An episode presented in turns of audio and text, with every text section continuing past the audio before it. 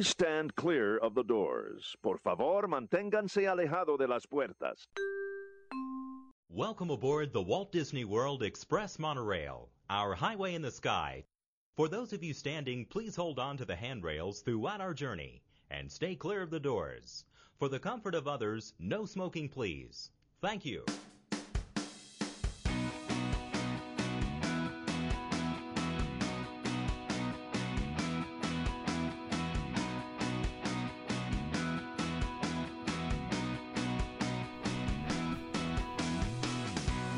Hiya, folks. You're listening to Two Men and the Mouse, episode 254, recorded live on the YDF Media Network on August 23rd, 2023. This is your everyday guide to the magic of Walt Disney World and the larger Disney universe beyond it. My name is Kevin Kessler, and this week I am unfortunately not joined by my good buddy Peter Mandel. Uh, Pete is sick. He is. Uh, he was when I spoke to him earlier in the week. He was in bed with a fever and uh, yeah, was not doing so hot. So, uh, but no worries, folks. I have brought in a ringer. Uh, you guys know him, you love him, you've heard him on the show before. You listen to his show. He might book your trip for you to Walt Disney World next time you want to go. So, uh, folks, it is Justin Suiter from the DDP Today podcast and Away With Me Travel. Hello, Justin. What's up, buddy? I tell you what, man, matching that energy level, that is quite the introduction. I definitely don't deserve that much. But man, it's good to be here. But I hate hearing that Pete's not feeling well because I just met with Pete uh, the other day, and uh, I got to see Rogue Comics, which was awesome. Like, Yeah, yeah, it's Epic. A, he fits so much into that little store. And hold on, we'll, we'll talk about that in a second, folks. Uh, we are two lifelong Disney fanatics who have managed to keep the magic of Disney alive in our lives every day, and we want to share that magic with you. So pull up a chair, gather the family, or pop in your favorite set of headphones, and let's experience the magic together. Justin. Kev, how are you? Here we go. All right, so you got to see Rogue. He packs a lot of stuff into a very small space there. I, I really always like am amazed at like when new stuff is popping up. So we were chatting, and I told him because we were chatting, talking about his Disneyland trip, and uh, I said, "Hey, you got 30 minutes that I can steal you and, and put you on a Patreon?" And so he, we did a Patreon, getting to know, uh, uh, getting to know Pete. And so I got, I asked him, I said, "Pete, how in the world do you let some of this stuff go?" And he's like, "Oh no, no, I don't." He's like, "No, my house is just full of this stuff too. So it's not, you know, it's too much cool stuff in one location." there have been things that I have wanted that he was like, yeah, no, I'm not selling it. like he, he used to have um, the staff of Saruman from Lord of the Rings Oh, hanging on the wall in there, and I wanted that so bad. Like it was, I was eyeing it for years, and then finally one time I had a bit of money on me, and I was like, hey, how about I buy that staff? He's like, oh no, no, no. so, Just catch him right before a Disney vacation. He'd be like, Yeah, "Hey right. man, what if I pay you in Disney gift cards? Huh? Will oh that my work?" gosh, I do have a Rogue Comics gift card somewhere, uh, probably sitting in my wallet somewhere. So It's just an it's just an epic backdrop to any Zoom. Like if you ever get to do a Zoom with Pete, it's super cool to be able to see the shot behind him. Oh yeah, totally, totally. And, and folks on our on our Patreon also can see that every week because we do our weekly Patreon show, and for some of the upper tiers, we actually do a video version. Uh, we also have the video version of Pete and I watching uh, the Full House, the House Meets the Mouse epic Yeah, two-parter. yeah. Uh, so you watch the entire thing with us, and you know we're on video there too. Uh, people never never guess that he's got like the long hair and the beard and like. You know, he's kind of like a hippie Jesus kind of looking. Yeah, it's a The it's so tats funny. and all that. Oh yeah, it's so funny. Uh, okay, so speaking of the Patreon, folks, I just want to thank our patrons real quick. Uh, you know, our wonderful patrons over there on patreon.com slash two men in the mouse.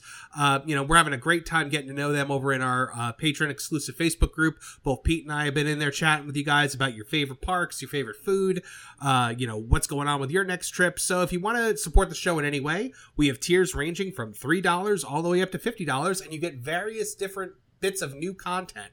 So, I mean, Pete and I have already said next week we are recording our first Patreon episode of the Geek Watchtower. Where, Oh. yeah, we're gonna be because we're gonna be talking Ahsoka. We're gonna be talking about the first two episodes of Ahsoka, Nice. which we kind of already talked about it today, so it's not gonna be totally fresh. But um, you know, because I did, I did communicate, I did talk to him a little bit today, and um, yeah, uh, can't wait to talk about it. I'm not. We don't want to leave. I don't want to leave it in the locker room. So um, yeah, we're very excited for all that. So folks, you know, join us over there. Patreon.com slash two men and the mouse. Uh, okay, so uh, Justin, um, you know, why don't for those of you for those of our listeners that are not familiar with your body of work, why don't you introduce yourself a bit before we dive into the news?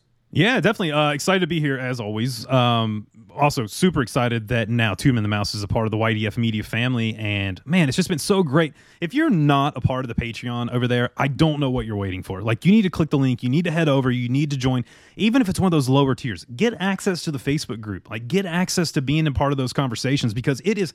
I will tell you this: it's cool having communities like this. I'll, one thing about DDP and Two Men is we have two awesome groups that have come together that are just positive and fun but that patron side, you kind of bring in some stuff that's maybe even not so Disney. You can be a little more adult. Like I Yeah. love what you guys are doing over there with that. I like I was like, okay, I'm missing out. I need to become a patron member too. So I joined, you know, this week because I was like, I, I can't be.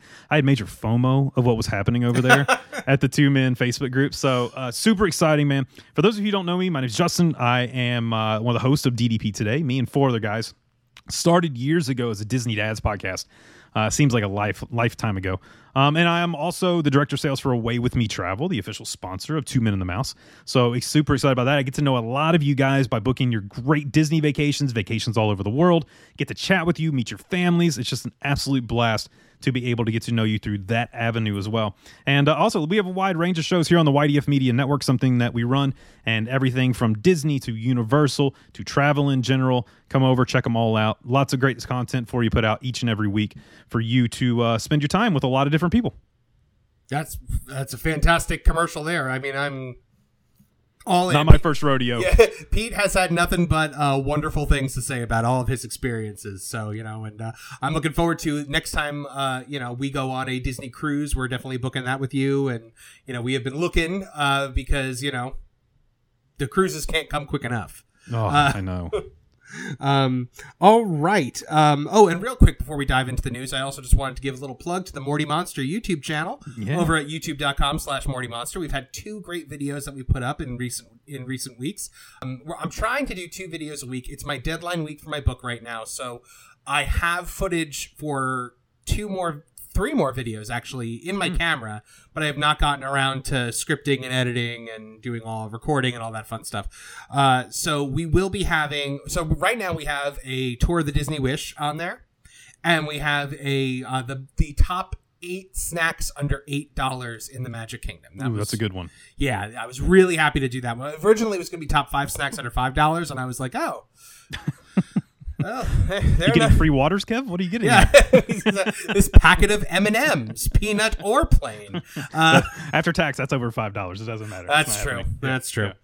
Okay, yeah. So, uh, but we have coming up the the top ways to keep cool in the Magic Kingdom in the brutal Florida heat.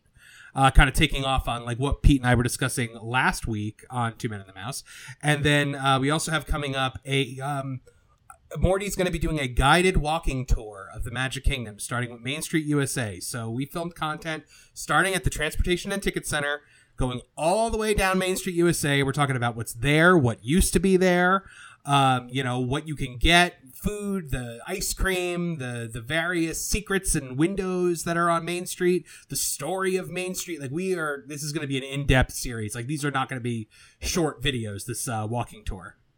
I love it. You know what is is so exciting for me with Morty is it's such a great invitation for not only kids but adults that maybe have not gotten into Disney to really dive into the parks and really kind of learn some of the things. It's you know a lot of people go to Disney, Kevin. They just go and they say, "Oh, I just want to ride the rides." I you know they don't hear the story, and everything at Disney's about story. And having it come from Morty is just I, I'm so happy he's back. I am. We're talking about it every show on DDP.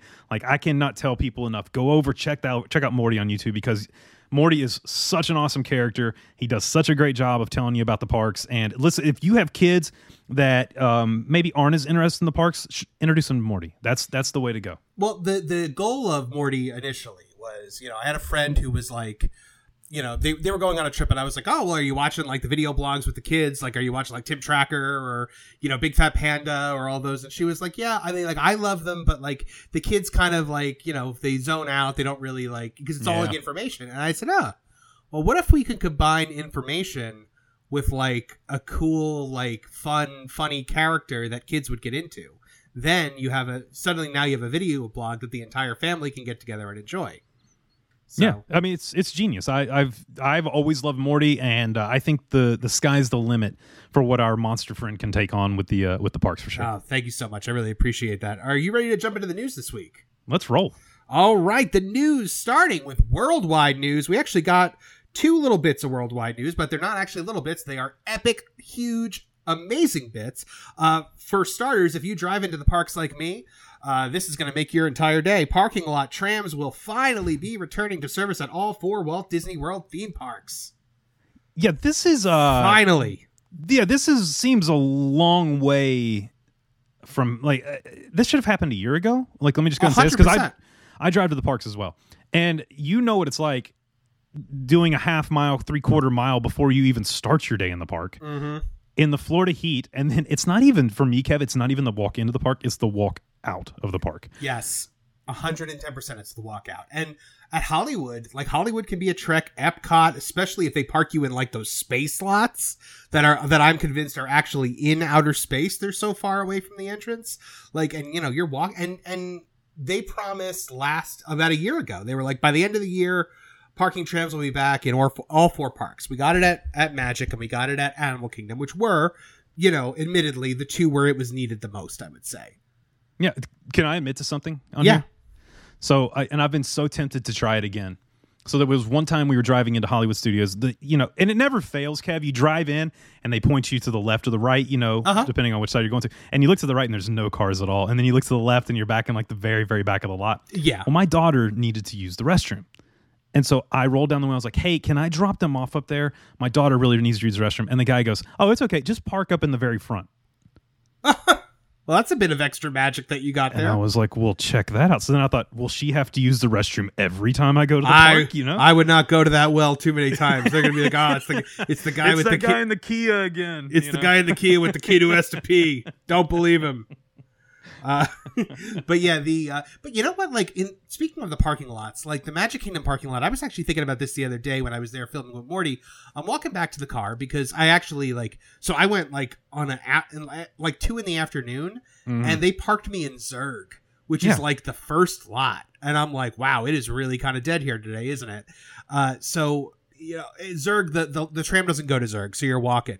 But handicap overflow goes into Zurg, and so like my parents have a handicap sticker for my mom, and uh, so we used it when I brought them to, to Magic Kingdom, and we like they parked us in Zurg, and there was no tram, and we like, but they parked us on like like you know, there's like Zurg kind of makes like an L shape, yeah.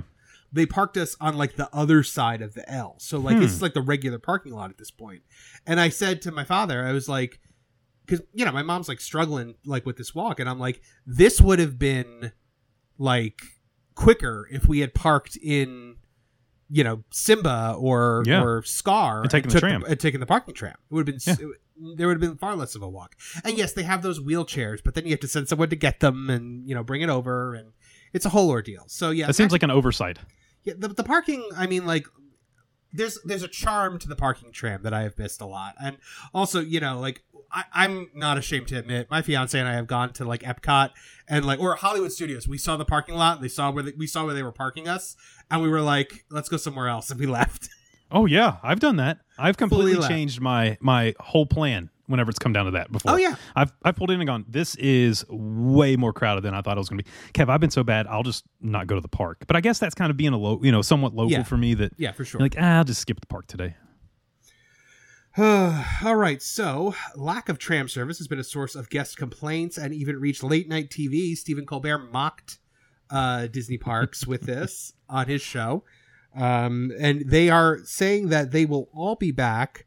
Um, so service resumed in Animal Kingdom on May 27th and Magic Kingdom in December of 2021. But the trams are mothballed at Epcot and Hollywood Studios still. But that is going to um, change this September when all four parks will once again have parking trams. So big news, very excited.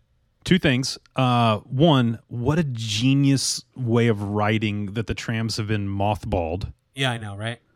That's pretty good. That's I- you know, WDWMagic.com. Good for them. Hey, that's that's that's pretty solid to say they've been mothballed. That's just a that, that gives me that that picture in my head. Two, it's ironic to me that they waited till the end of summer to do this. I know. We've already experienced like the blazing hot summer with like the heat rising off the blacktop to smack us in the face. So Yeah, it's almost like they're laughing. The, the, the tram the tram czars are laughing over over us walking. exactly. Uh, especially this summer. I mean, this summer's been so beastly here; it's been unbelievable. Uh, so, uh, in in further worldwide news, dining at Walt Disney World Resort just got easier with a new upgrade to the meal reservation system. I'm sure you noticed this. I have, yeah.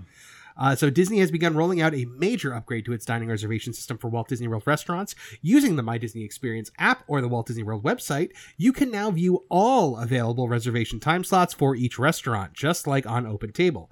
The system previously only showed a few available slots based on a specified time frame.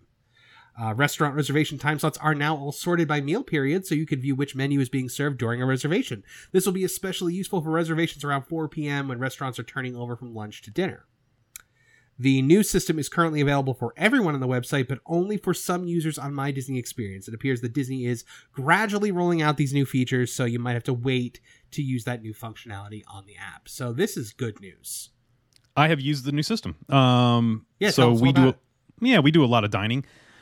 Yeah, it's it is more convenient in the fact that you can say, "Hey, I, I want to do a lunch," and now instead of having three times that say eleven forty five, twelve oh five, and twelve fifteen, uh, now I can actually see an assortment of times that it's kind of available around that lunchtime. They do have an all now. The I used it just most recently with Disneyland. They do have an all day button.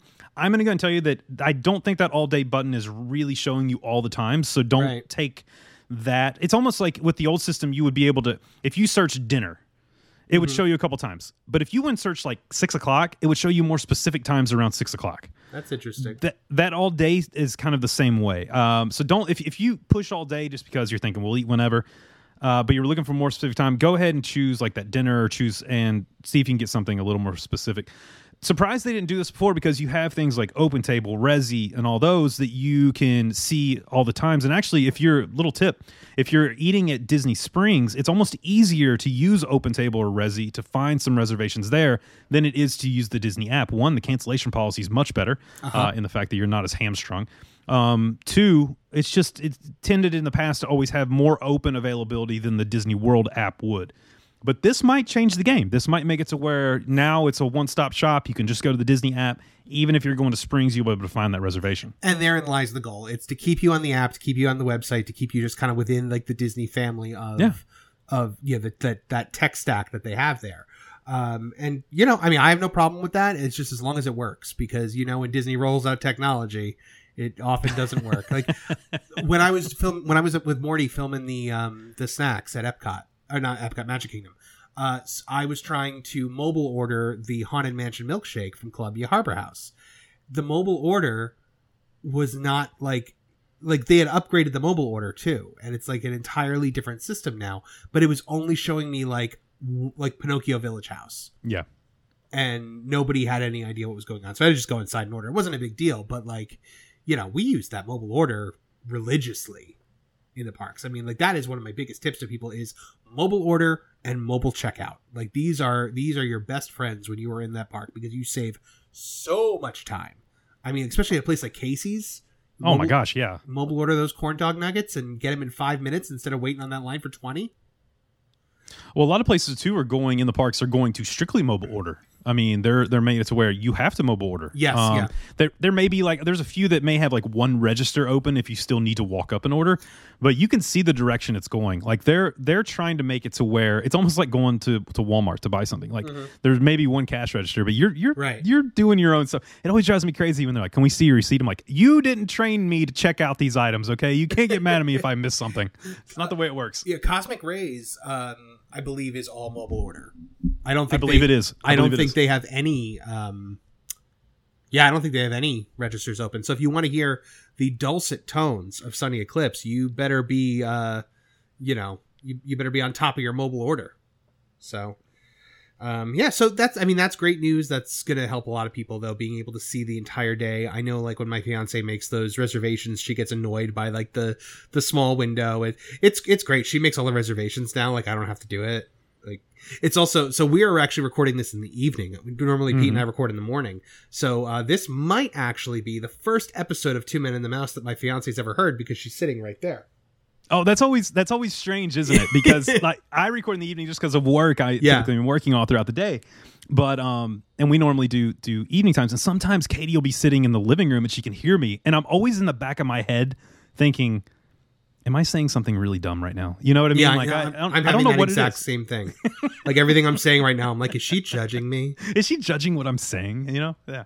No, she's on her phone. I don't think she's judging. Oh, good. me. Okay, good. All right. Yeah, I'm watching you.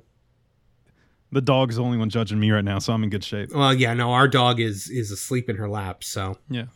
uh, um, domestic bliss. Uh, okay, so resort news. Uh, big news for you guys if you are making a reservation for the Yacht and Beach Club coming up soon. Because what would you say is the biggest benefit of the Yacht and Beach Club other than its proximity to Epcot? Oh, I'd say this guy's the best pool on property is what I would go with. Yep, Stormalong Bay, and it is closing for a lengthy refurbishment. So uh, Yeah. So it's going to be closed for a five month refurbishment in 2025. So you guys got some time. Uh, a lot of notice. It's going to be January 2025 through May 2025. So that is a long time with no Stormalong Bay. I mean, this is a three acre pool with one of the highest hotel water slides at Walt Disney World Resort, a lazy river, three whirlpool spas, two kiddie pools, and an elevated tanning deck that completes the area. The routine refurbishment will include Stormalong Bay and the shipwreck. Disney is advising guests that they will continue to be able to use the Tidal, Admiral, and Dune Cove leisure pools, or as it is more colloquially called among Disney fans, the quiet pool. Hmm. Yeah, I Kev, I don't know. This there we're gonna have to see a major discount in Beach Club if Big this is the case. Because that that's the draw. Look, it's great being able to walk into Epcot, you know, and but whenever I talk to people and they want to stay at Beach Club, it's it's for Stormalong Bay. It's not it's not for the proximity to Epcot. It's just not. It's really the it's really like the major thing that's made me always want to stay there. Is I'm like, well, it's the best pool, like ever. It's great. It's fun. You know, it's um. So yeah, that is going to be uh, a thing going on over there, over at uh, our old friend the Yacht and Beach Club. So yeah, plan your trip accordingly. However, I will say that I stayed at Caribbean Beach while they were doing the renovation on Old Port Royale, and because of it, they gave us a um, a really cool pin set. oh, like I've had a- that happen. Yeah. Yeah, like they gave us this pin set that was like, and I've never taken the pins off the little board that it came on because the board is like the the old Port Royale pool, and it's like Mickey, Donald, or sorry, it's Goofy, Donald, and Minnie like swimming in the pool. That's really cool. So, yeah, yeah, I like really stuff neat. like that. Yeah. Can I tell you the only thing about Beach Club 2, the pool, and people don't realize this, and I tell people if they have young children, Uh huh. you know, let's say you have a four, five, six, seven year old, whatever. It's t- to access the slide, you have to leave the pro- technically you have to leave the property. Do you really? Yeah, you have to walk across the uh the you know the the circle going around the boardwalk and Epcot, the walkway there. Huh. You have to leave the gate and go through another gate to go up the, to go up the stairs to go to the slide. I had no idea. I mean, I've never been in Stormalong Bay because I've never Yeah. stayed at Beach Club. So So think about it. So if you have young kids, that means as an adult now I have to get up, go walk because they're actually physically leaving the gate into a what would be a public area. Anybody Right. could walk that area right, and then walk them over to the slide oh, and let them go up. scary. That's, yeah, I don't like that. It's kind of strange, right? Yeah, it is kind of strange. Yeah. Uh, all right, so we got no water park news other than the fact that I still really like the Disney water parks. Um, Yeah, me too. do you have the Do you have water park on your uh, I on your do. AP? Yeah, we, I do. We got it this year for the first time, and I'm a big fan of it. I mean, we didn't make the most of it this year, but I am determined to start going more. Especially now that we live together, it's a lot easier to just like kind of be like, ah, water park, okay, like. Um, but yeah, the I'm just big fan. I really want Blizzard Beach to reopen. I believe it's still just. Typhoon Lagoon. Uh, and there's nothing wrong with Typhoon Lagoon. I like Typhoon Lagoon. I just I have not been to Blizzard Beach since I was 12 years old. Well, because it's closed all the time. It is I feel like always it's just. closed. I feel like they open it for two days and they're like, ah, let's close for another refurb. We can do something else. Like it's just it I constantly well, closes. There was a couple of like this um was it Slush and Gusher or something like that where it Mhm, kept like yeah. leaking. Yeah, it did. They, they had had- to, they had major issues. They had to completely rebuild that system in it. Yeah.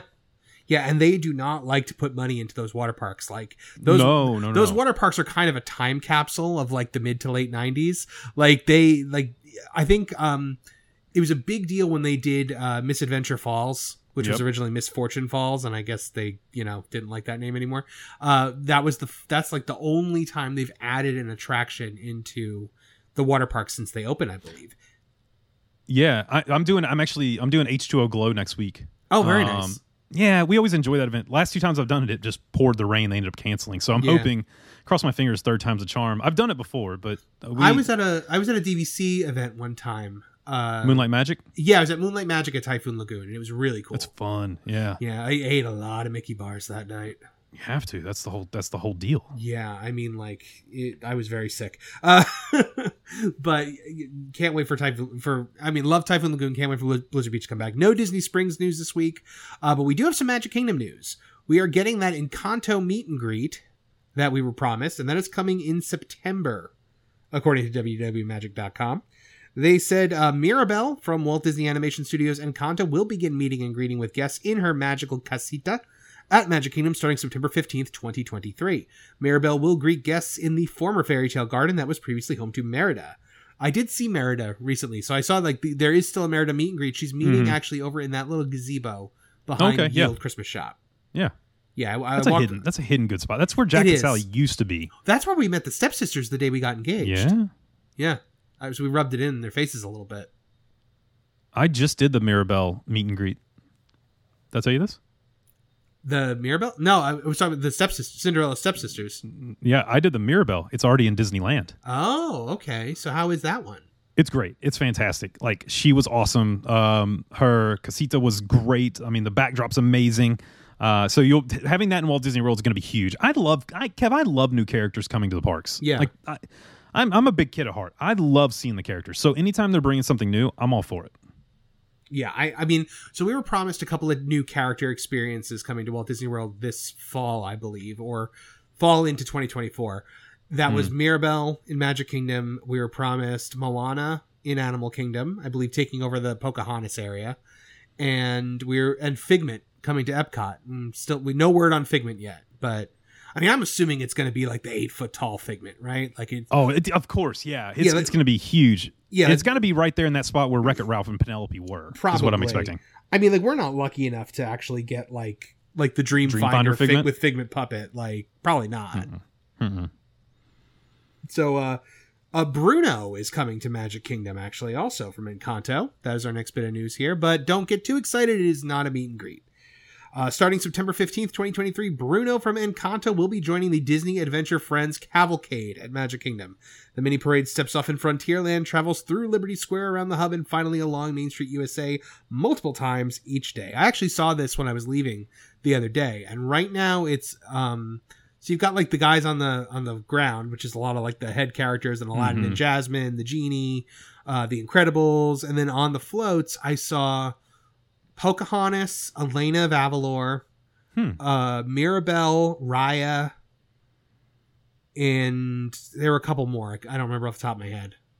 But yeah, they were. It was uh, you know, they're playing that "Vamos, Vamos," the song that is in your head for the rest of forever. whole the time. second you hear it, yeah. Uh, Uh, so- That's one of the best things that come out of COVID. oh, the character cavalcades. I agree. Love them. I agree. Yeah. They're great. They're great. They they give you an they give you an opportunity. Like if your if your kids don't really like dig the character meet and greets, like if they're afraid to get too close, they can wave from the sidewalk. I think it's a fantastic idea. Yeah. I I, mean, that's the one thing I'm like, I, I'll take all the character cavalcades you want to, and the fact the fact they do them by boat in Animal Kingdom, and Oh, do, yeah. you know, it's just it's perfect. I, I, miss it. I miss the Hollywood Studios one though. That one was so much fun. Yeah. The, it's a Disney Junior party. All right. Like Have you I- been to the Disney Junior show recently? No, I have no reason to go to the Disney Junior show. All right, I'll be I'll be there next weekend. Let's you and I just go to the Disney Junior show. We'll just Yeah, go and creep great. out everybody That'll sitting great, there. Um, so have you ever done it before? I had um, Years ago? so I was with a um a friend who had little kids, and we went to the Disney Junior live on stage when it was the puppets. Okay. So that Yeah, was the last I- time. Okay, so you saw there. that one. Yes, I saw that one. It's like 24 minutes long, however long it was. It was great. Yeah. Played some, had Live- the stories. Live puppeteering. Fantastic, right? This one's like eight minutes long, and they introduce the character. Character's about dance for like 30 seconds and then goes away. And then Oh, they introduce man. character, comes out, dance for 30 seconds. I was like, man, go back to the puppets. Yeah, they But why are you taking away all the puppets from Walt Disney World? You know, we lose the Muppets, we lose that. Like, what are you doing? You know, one of the speaking of cavalcades in, in Disneyland, they had a Muppet cavalcade. Did you remember that? No. Yeah, was it, this? It was during. It was kind of during like the COVID era. It was. it oh, would- I did see a It picture. would go. Yeah, it would go down Main Street. It was in one of the Main Street vehicles, and it was the puppets. yeah. So I was like, you know, all about that. I thought that was great. I'm really hoping that the the the the Hollywood Studios Christmas party, the um, I forget the name of it off the top of my head, but uh, the uh, yeah, uh, they say that Kermit and Piggy are hosting a show. I'm hoping that the puppets will actually be there for that. I would hope so. I hope it's not just on a screen. Yeah, me too. Especially because like I've met a lot of Disney puppeteers and they're great people and like they really deserve like their chance to like shine with this stuff. Like because they if you think about puppeteers, they had um they had great moments in history. They And had fantastic, awesome show. Little Mermaid live on stage and they Yep. had Disney Junior uh live. Nemo, Nemo's still there, but still, you know, Nemo. Yes. I mean, yeah, but so you're still Nemo getting a little puppets. love. I mean, the Nemo puppets are kind of like you know they're they're trigger puppets. You you're not really puppet like you're you're controlling the eyes, I believe, Yeah. with like a little like dial on the Alright. handle and the mouth with a little trigger on the Are you one of two people? So I can't. People always say this about Broadway. yeah. Um, I love Broadway. Love going to shows. Me too. When you go to like Lion King, some people say, "I'll go to Lion King and first after 30 minutes, I don't even see the humans." And I look at them and I go, "I can definitely see the humans. They're yeah, right no, there." the Like, Scar's like a dude. Like he's Yeah. just like got a face. Like no, I, can't, I can't disconnect. Can you? no, no, I can't. Uh, Okay, mean, it's just like Avenue Q. People are like, I can't see the people anymore. I'm like, no, that's like a guy right there. Like they're Right act- there, I- and they're acting there. too. Like when you do the Avenue Q style of of, of puppeteering, like Yeah. you have to act with your face and everything. So. That's Uh, funny. So the Liberty Square Riverboat is closing for another refurbishment. I feel like this is the most frequently refurbished attraction in all of Walt Disney World. I feel like And I don't understand about it. Like, what are they doing? Well, they had to put the new track in, which that may be one of my favorite moments of DDP today, and that was like four years ago when Jay didn't realize that the boat was on a track. And Uh-huh. we said this during the middle of one of the shows about them refurbing and replacing the track, and it was like just just uh, watching a kid's just dream die. Like Oh he he couldn't believe it. He thought when he got on, he was going for an actual ride. You know, Like somebody was actually piloting somebody's it. and- yeah, all aboard. You know, Yeah, Mark Twain was like, "Let's go, folks! I'm actually piloting this steamboat." No, that, that's not what's happening. So the closure of Liberty uh, Square Riverboat will begin August 21st. Uh, so that was as of two days ago, and it's going through August 29th, reopening to guests at the end of the month on August 30th. So there you go. If you're going to Magic Kingdom this week and you've got your heart set on the Liberty Square Riverboat, first of all, I want to meet you because I want to ask you about your priorities, and. Se- uh, secondly, you're out of luck. Uh, so, you know, one thing that has been missing, uh, there's been one thing that's been missing from the Magic Kingdom this Halloween season, and that has been the inflatable pumpkins on the Magic Kingdom toll booth. Have you noticed that they have not been present? I haven't, but I haven't driven to the park since. Well, let's see, they put up Halloween decorations in March. Yeah, right. So, Yeah. uh, no, I haven't. I haven't driven over there since uh, since they've had them up. So yeah, no, they, I, I they, didn't go, they went up August 1st, and uh, those two Mickey pumpkins usually are like your telltale sign, like when you pull in that, like, hey, there's a party tonight.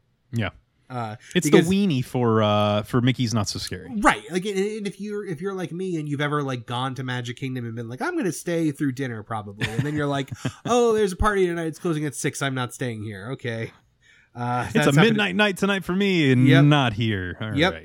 Yeah. um so the boxes that the that were not in position before the first party um and there's still no sign of the inflatables Hmm. so Interesting. Yep, those are not happening apparently this year. Uh, over in Epcot, we've got Journey of Water. Uh, the cast previews are happening again coming up, which has pushed the opening date, we believe, into somewhere in October. So, So- we just on DDP today. I think go back two episodes or so. Mhm. We had a very special guest. Uh, she was the one of the first people to ever do Journey, uh, a Journey of Water. I always want to say. Way of Water. Um, and It, was, she it was, sounds like it should be Way of Water, right? Like, well, you know why? It's the new. Avatar. Oh yeah. That's why I keep seeing it on Disney Plus, and so I'm like, you Oh, know, so, and I just want to. so maybe it shouldn't be that because that movie was garbage. I haven't Uh, seen it yet. I can't make d- myself sit down and watch it. dude if you if you want to waste three hours of your life be my guest but like i mean like even morty monster was negative about it in the in the disney wish video like That's something interesting. Is that is that yeah? That's it's the first Is that where I- you I saw it? no no but no, i was not all right. taking three hours out of my I was cruise about for to say james cameron that's no. an interesting way to do a Disney cruise. Yeah. no no no we did actually go to one of the theaters though we watched uh, ant-man and the wasp quantumania Oh, good. Yeah, the theaters are great on Cruise Line. Yeah. We watched a- we watched a lot of films on there. yeah but no Um, we were we were not we did um we did like a enormous imax screen for avatar because uh you know, I get that's like the way to watch it. But like You have to. with these movies, like it is just there was a really good hour and a half long movie buried somewhere in almost four hours of of just nonsense. That's typically how it goes. And like we have to hit a three hour, you know, Well, it's it's like, all it's also like like you're seeing all these like like just panning shots of water, and I'm like, I get it, James Cameron, you like water. you swam to make the movie. We get it. Yes, you, Um, you you enjoy the fact that like the Titanic exists or whatever. Right. He's just obsessed with it. We uh yeah, we had Charlotte on who is actually Aussie Dave's daughter. Here's the cool part, Kev. So for cast members, they actually do a camp for kids during the summer that you can go to Disney for camp. And so they take them to Animal Kingdom. They do a lot of stuff behind the sea, like behind behind the seeds tour, like all that kind of stuff. Like the kids But of it- cast members, you mean? only kids of cast members. So you have to pay for it. It's still a camp. But at the end of it, they actually took them and let them do the new journey. Uh, uh, That's so cool. yeah, and so Charlotte came on and told us all about it, everything that's happening with it. Wow. Um, so she actually did it before CM previews, before you know any of that stuff. So v- very very cool. I think it'll be fun. Are you looking forward to it? I mean, I think it'll be. I mean, I'm like, okay, it'll be cool to walk through, I guess. Like, Sure. it's not. I'm not like it's like I'm not at Guardians level hype for it, but like, There's a big splash pad at the very end for the kids to play in. That's That- cool. and- but my kid's needs that. 11 now. She's gonna be like, you know, Yeah. whatever. right. So These uh, kids don't know how good they have it, Kev. When we I just know. had our jumping water lily we did. pads We was our day. we did, So- and Bean Bunny hitting it with the lollipop like it was a tennis ball. Have you ever seen Muppets Go to Walt Disney World? Uh, I don't know if I've seen that or not. We might have to. Pete and I, is one of our uh, watch-alongs that we're going to do for Patreon is going to be Muppets Go to Walt Disney World. Oh, I'd might love to have- sit in. We might have to have you sit in on that one. I'd love to. because it's a it's a good time. That that because I I have it. So it was never released. Like it was never never officially got a release. I had it Yeah. taped. I had it I had it recorded on a VCR the night that it aired on ABC, and uh yeah. The and then I burned that onto a DVD and I gave it to Pete. It was one of like the it was kind of like one of the ways that like our friendship kind of started. Like I was just like, hey, like we started talking about Disney and like I'm trying to like get more become more friendly with him because every geek wants to be friends with this comic book guy. And I'm Right. like, you ever see Muppets go to Walt Disney World? He's like, no. And I'm like, oh, well, let me burn you a copy. And like, that was one of the questions I asked him too. Was how did you two get to know each other? So we talked about it on our Patreon. oh God, I, you know Uh, what? I am just like fascinated to see how he would tell that story because I tell that story all the time. And it was just like he came in my store and we just started talking. Yeah, pretty much. He was like, "Yeah, he liked Disney. I like Disney," and we became friends. And then he was like, he told me that two men. Well, I mean, we're going off topic, but told me two men originally started as kind of like a test show for another show you guys were going to do. Yeah. And then you you hit it off, and it became Two Men and the Mouse, man. Which you know now everyone loves. Yeah, I, it was. Uh, we we were talking about doing like kind of like a comic-y like comic book Yeah. show, and it was just like one of those like um, you know, ideas we kicked around, and I liked Lou Mongello, and you know that was it. Um, so okay, so anyway, Disney has announced to cast members that Journey of Water uh, will be available for cast member previews from September 1st through the 22nd. So that means that the actual guest soft openings will likely not happen until at least September 23rd at the earliest. Disney has not yet confirmed that there will be any guest previews for Journey of Water. Uh, however, they have recently announced our next bit of news, which is that the Club 33 members will be getting previews. So all 12 of them, I guess. like, Uh, yeah, I, I'm, I'll be shocked if they don't do a AP and DVC preview as well, even if it's only like a week or two. So I don't they expect do, this even to with open until October. Yeah, even with like new areas, they typically do like Yeah. when like Toy Story Land and and Pandora. Like I had previews to both of those. Uh, Mhm. but yeah, the Club 33 members will have their preview on September 9th, 2023. Um, so good for them. I'm so happy for Yeah, enjoy that- it. I'm so happy for Club 33 members. Yeah. Um okay, so no Hollywood Studios news, no Animal Kingdom news. We do have some outside Walt Disney World news this week. Kind of a Hmm. rarity, but you know, when big things are happening outside of the Walt Disney World bubble, we like to report on them. And that is uh, a big Disneyland bit of news, and that is that Tiana's Palace restaurant will be opening in Disneyland September 7th, 2023. So now I'm sure this is on your radar. Yeah, this is new. Like this is exciting because I'll tell you this. Dining inside of Disneyland a little bit reminds me of dining inside the Magic Kingdom. There's options, but other than like Blue Bayou, like I and Disneyland. But my West Coast people are just going to crush me. Look, we just spent four days out there with ninety of our closest friends from the DDP. Um, but I, I, I, I'm excited for this. Like I, I will be real. I, one, I'm going to tell Pete because Pete, you know, Pete's got some stuff coming up. You got to check this out, man. You know what I mean? Yeah. Um, but two, yeah, this is going to give you another option. No one can complain about more dining options inside of any of the parks. Like, I just don't find at any point I will be complaining if they add something new dining wise. Just hope they Right. Theming will be great. I hope the menu's good. That's my only thing. Right. I mean, like I remember I was so excited when Skipper Canteen opened, and then I went to Right. Skipper Canteen, and I was like, oh, Have you given it another try recently? um, not in a couple years. I think it was Do uh, probably like four years ago was probably the last time I tried it, and it was a little bit better then. But I was like, mm, still kind of like meh about it. But I would like to try it again because I've heard they revamped the menu and They people, did. Yeah. There were people that talk pretty like passionate. One of our patrons, I believe, actually even said in the Facebook group like that was their favorite restaurant. I think it's my favorite restaurant in Magic Kingdom Really?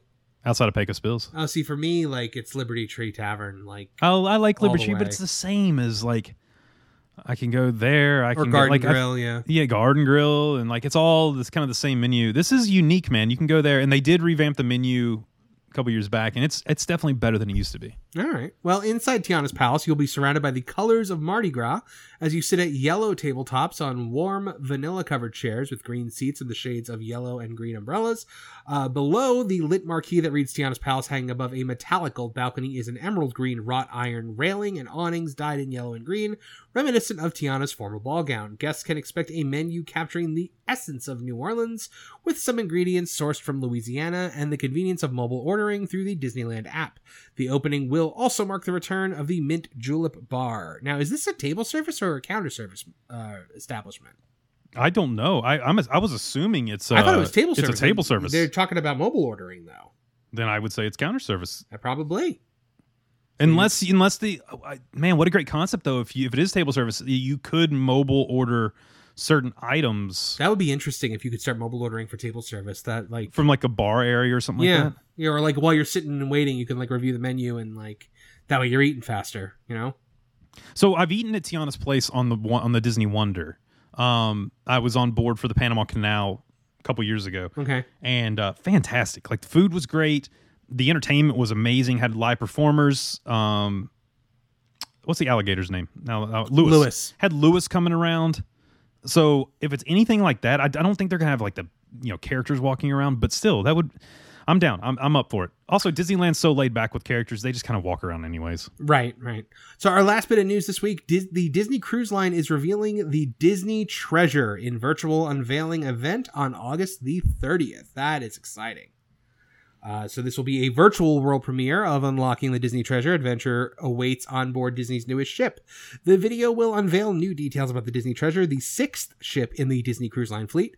Viewers will learn about its dining, family entertainment, and unique areas. According to Disney Cruise Line, the design of the Disney Treasure is influenced by Walt Disney's passion for exploration and embodies the theme of adventure. Features include the ship's Grand Hall, inspired by grand palaces and taking cues from Asian, African, and the Disney classic Aladdin. The sixth ship in the Disney Cruise Line fleet, the Disney Treasure, will set sail in 2024. Um, so it looks like Aladdin and Jasmine are going to be our gold statue in the in the atrium for this one. Yeah, I mean, I look, cool. Disney Cruise Line's my my jam, Kev. That's you know, My I'm jam now too. So Yeah, it's so addicting. I'm a platinum cruiser now. I'm kind of chasing that pearl. You know, uh, Yeah, I uh, I figured you would be. I'm going after it. I will get it, and just having more ships is going to be better. The good part about more ships is one one of two things. One, it's going to allow more guests to sail, which I think will help the the price point at s- somewhat, you know, in the long run. As far as more ships, you can you can have some better rates, you know, because here's the thing: it's so popular they can price it kind of whatever they want right now. Because when they only had four ships, now five, it's still only five ships, and it's one of the most popular. It is the most popular family cruise line in the world.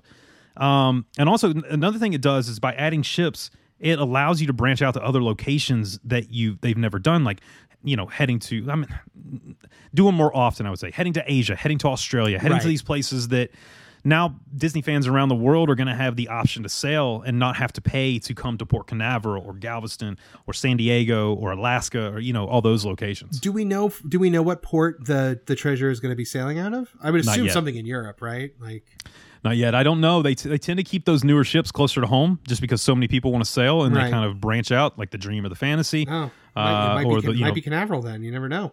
Yeah, I, I would expect Canaveral or Miami, Miami, for yeah. yeah. Yeah, I didn't realize they moved the Dream to Miami until recently. Um, Yeah. so I got to shout out a YouTube channel that um, my fiance and I love. It's called Cruise with Ben and David, Okay. and they are the best. They're like this couple from uh, the UK, and like all they do is like go on cruises and like talk about it, and like they're I I can't get I don't know why I cannot get enough of them. Well, it's just it's it's anytime I swear, I promise you, and maybe I need to move to Europe or somewhere because I feel like I would sound not only more interesting but more intelligent if I moved Right. to another country. Yeah, I mean, look, we love the way they pronounce things. Like they'll be Yes. like, "We're up here on the Pule deck." like, it's Oh, we were driving to school this morning, Kev, and randomly my daughter goes pish posh, and I was like, What? "What? what just happened? What, did what that just come happened from? in our car?" Yeah, Oh my goodness, that's great. All right, well, that's the news this week. hey, that's Our- a lot of news. That was good. Yep. All right. Well, we need to take a quick breath, and then we'll be back with our e-ticket attraction of the week right now. So stay tuned, folks. More Two Men and the Mouse coming at you right away. Hey, listeners, this is Mark Daniel, and you're listening to Two Men and the Mouse.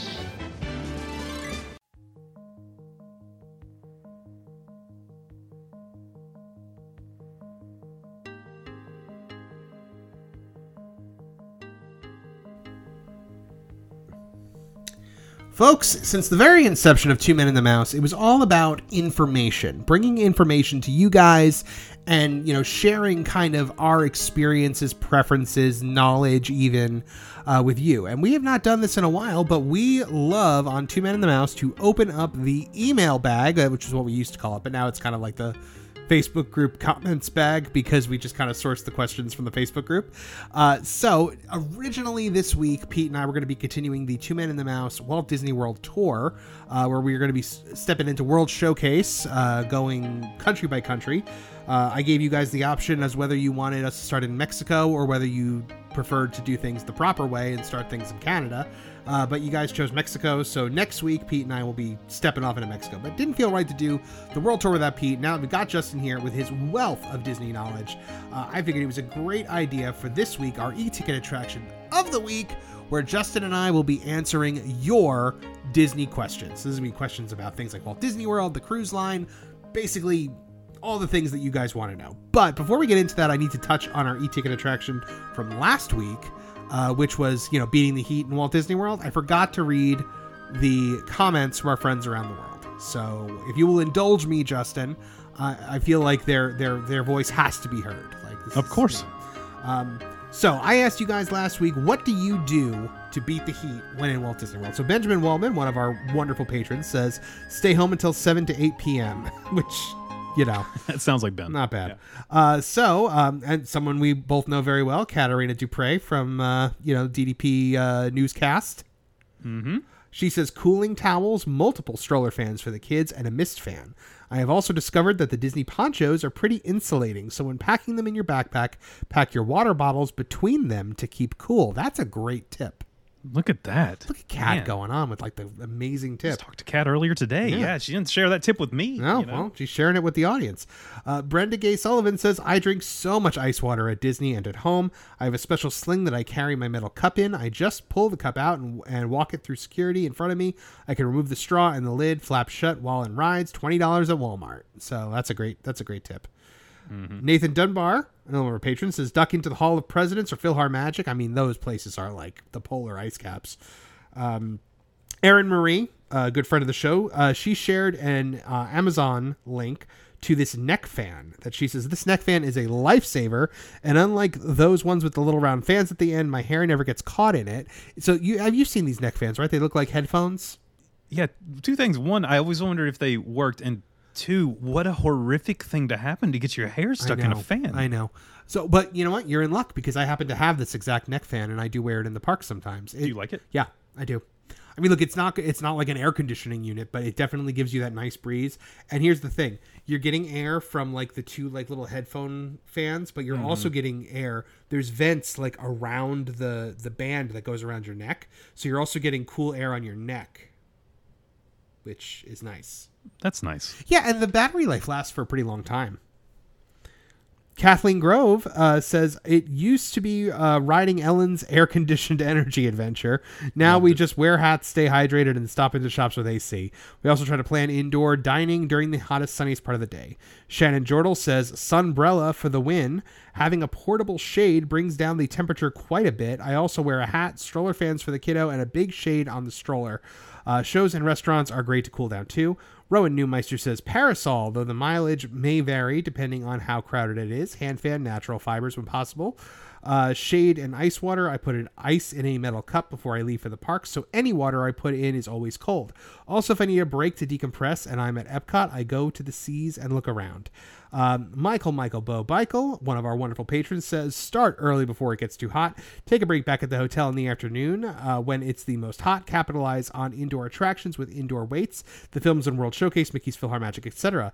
Stephanie Kanoski says we were there at the beginning of August and it was intense. We managed to stay cool by using neck fans the entire day, plus portable fans, hats, umbrellas, cooling towels, lots of water, and strategically planning to be indoors in the AC most of the time, only during outdoor attractions first thing in the morning. I also showered that morning and started the day in the parks with wet hair, which helped me which helped keep me cool. And we took midday breaks back at the hotel, so we were only in the parks from open till lunchtime, and then went back in the evening till close.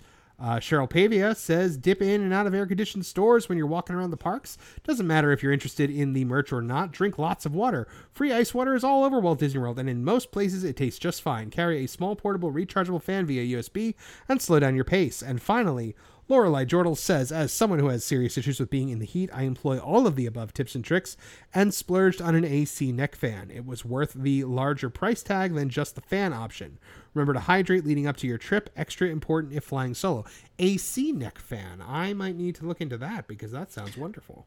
At some point, Kev, people are just going to be walking around with an AC unit in their backpack. I agree. You know what I mean? And just have hoses coming out Yep, everywhere. no, I completely agree. That's 100% going to happen, and we're going to see it at Disney first.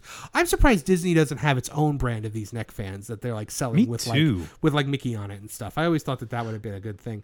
Um, but yeah, so um, now we are going to get to your questions, folks. The things you desperately want to know. Thank you to all of our wonderful friends around the world who submitted questions and who commented on that uh, topic from last week. I apologize for. Uh, you know, for for silencing you last week by with my forgetfulness.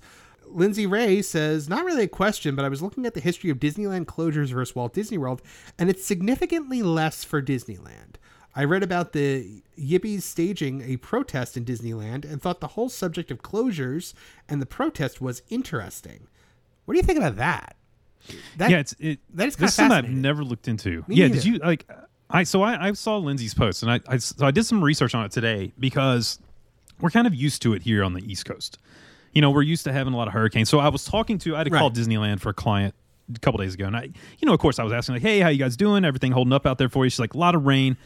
Um, and she was saying that like this is the type of weather they haven't had really in like 80 years, is what she was saying. And so it begs to, to I guess, question like, what would cause Disneyland to close? So I started looking back, and yeah, there's some really interesting ones. Of course, November 23rd, 1963, uh, John, you know, John F. Kennedy, um, they closed when his assassination happened. Uh, there's some earthquakes uh, they've closed for, but Kev, there's there's some interesting stuff. And you were kind of n- mentioning one of the most interesting was the Yippies, uh, or the Youth International Party, who were protesters. Yeah, so uh, protesters shut Disneyland down? It's weird. That's really interesting. This happened uh, August 6, 1970. And you know, my favorite thing from this story, and I would have loved to have seen this, is one, they wanted to take over Tom Sawyer Island, but two, can you imagine? We're taking over the canoes and going to take over. You know what I mean? Oh, the, the cave is ours. We've divided the land. They'll never get us out of here. Take the stables, uh, and the entire island is ours. this would never happen these days, but now, like that. So there was a sheriff's helicopter that hovered over Main Street with a bullhorn telling them to disperse and for people to leave the park. Wow. So they like they, they like staged their protest in the park. What were they protesting? The Vietnam War or something? So it says uh, Yippies invaded Disneyland. Um, protesters planning to take over Disneyland 25th anniversary. They were out to make a statement because they felt Bank of America, a main sponsor of Disneyland at the time, were responsible for much of the Vietnam War. Oh, okay. So it was about the Vietnam. They War. estimated 100,000 protesters would show up, and 300 did. Oh, so one estimated a thousand three hundred showed up. Apparently, they did enough to close. hundred thousand. a- Yeah. Wait, a hundred thousand? They estimated a hundred thousand protesters would show.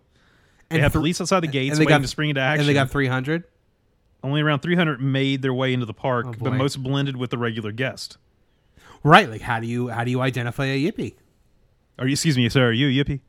Uh, are you a yippie? That's what I'm gonna go as. Hey, uh, oh Jerry, Halloween Jerry, you got that uh, registration of yippies over there? Uh, you know, I thought, you know, Jerry, I thought you were crazy when you developed the yippie registration. Uh, he comes. That's his moment to shine. Jerry's moment to shine Yep. was right Oh, he comes running y'all. out. Y'all laughed at me. Old Jerry, he's old Jerry's the hero today. When you're walking down Tom Sawyer Island, and you know why. Yeah. It's because Jerry. It's 'cause had- Jerry- it's Jerry's island. Jerry had the foresight. Uh, so Lara Fee says, not really an advice type question, but curious to know what is your top Disney memory? Ooh, that's a good one. Um, I have a lot of them. Yeah, me too. I mean, it's hard to choose. Disney's yeah, Disney's been a part of my life since I was a very very young kid. Um, my mom grew up a Disney person. She actually sang. Um, it wasn't opening day, but it was like opening two weeks of Walt Disney World: and Magic Kingdom. in 1971. Uh, so she made it a point when I was born to make sure I was in the parks and enjoying them a lot.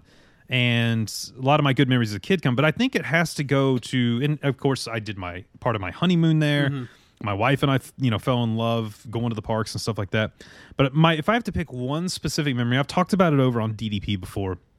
Um, when we had Riley, and she was maybe, I don't know, Kev, 16 months old, something like that, maybe 18 months old. And Wishes, we, we got we got a good spot to watch Wishes. And I'm holding her, and all of a sudden I hear her in my ear going, Starlight, Star. oh, she's singing And along with it. And dude, I'm just in tears. I'm in the Oh. middle of the Magic Kingdom, and just tears are flowing I'm, down I'm my tearing face. up just hearing about that. That's And- unbelievable. because you could just hear in her voice because we would listen to it in the car all the time stuff like that you could hear in her voice like just the pure joy and i'm holding my daughter and i'm just like oh, this is this is perfect like this moment is perfect Mm-hmm. And so that's if i have to pick one moment that's probably it for me what about you Gosh, uh, like like I said, I've been going to the park since I was two years old. I mean, you know, I have a lot of really great memories of you know being there with my family. Um, it's something my father and I bond over. Like you know, like when I was a kid, like I didn't really have a lot in common with, with you know like with my parents or with a lot of my family, but like my dad and I, like we bonded over two things: Disney World and the theater.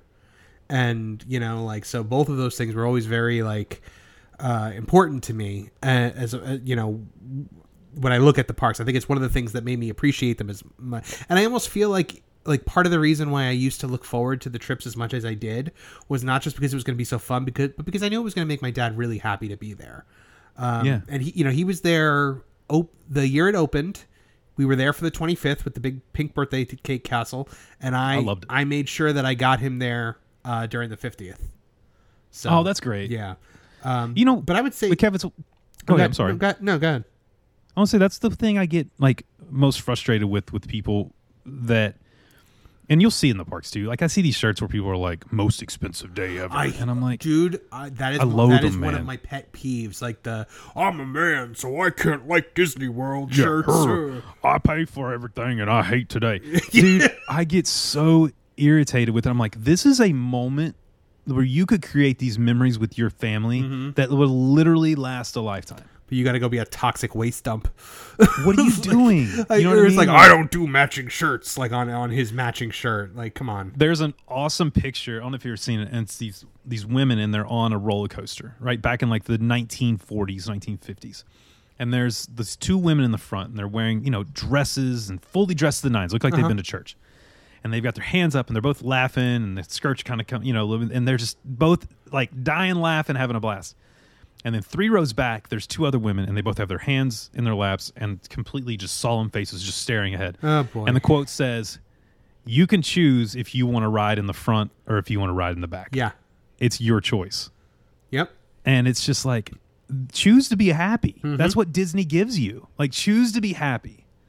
And if you're not, then one, take a look in the mirror and figure out what's wrong. Mm-hmm. But two, then go somewhere else. Like, you don't, don't, don't take the joy away from your family just and because not you're only that but like feeling feeling the need to like make yourself into a billboard of of your own misery to just let everyone around you know how much you don't want to be here well You, you realize everyone else paid the same amount of money in here, right? Exactly. Like, it's not like it's not like Disney went, "Hey, you, we're gonna charge you triple, but you have to wear this shirt." And he's like, "Oh, okay, Yeah, right. I, I'm I- glad you agree with me. I, on that. I know, dude. I say it all the time. Like I don't. I'm gonna get a shirt I myself don't- worth every penny. Yeah, I don't know if I've ever said it like on the show before, but like it's something that my fiance hears from me all the time. Whenever we see one of them, I'm just like, "Ugh." you know, you, okay. So you know the other shirt, and look, I don't fault people for these shirts, but they like they annoy me. I don't know. Like I feel like I might offend people by saying this. No, no, no. Just say it because I, I I'll probably agree with you, and then they can be mad at me. It's I, fine. I don't like the I'm gonna get trashed in Epcot T-shirts. oh yeah. the the I am going to drink until I puke at a children's theme park or a family theme park. Uh, you know, T-shirts. One, it's crazy expensive to drink in Epcot. Right. But two, I have friends listen, are like, let's drink around the world. I'm like, oh, maybe if uh, you know I win the lottery sometime. Have I done it? Yes. And will I do it every now and then? Yes. So here's Yeah. what I do have this. So we have, of course, we have our DDP today, Sorcerer's running team. We uh, have Marathon Weekend coming up. Really, really great announcement coming on Two Men, coming on DDP, Yep. with some stuff coming with that coming up real soon. Really, really fun. Uh, looking forward to that. After I, so this year I'm running the 5K and the half. After I run the half, Kev, I have a medal. Actually, it's behind me. I don't know if you can see it or not. Actually, I got to move my mic a little bit. Yep. It's hanging right there around Chewy's neck Uh huh. and it's a one mile around Epcot, and you have a drink, and you turn the flag around on the country of a drink at. Oh, that's kind of cool. So I, you know, I might try to turn all those flags around. We'll see No, what happens. yeah. You know, but I I don't know. It's just it's just I'm with like- you on that one though. Like I, I I don't hate that as much as I hate the the shirts. the, the I hate Disney shirts. But yeah, I'm with you.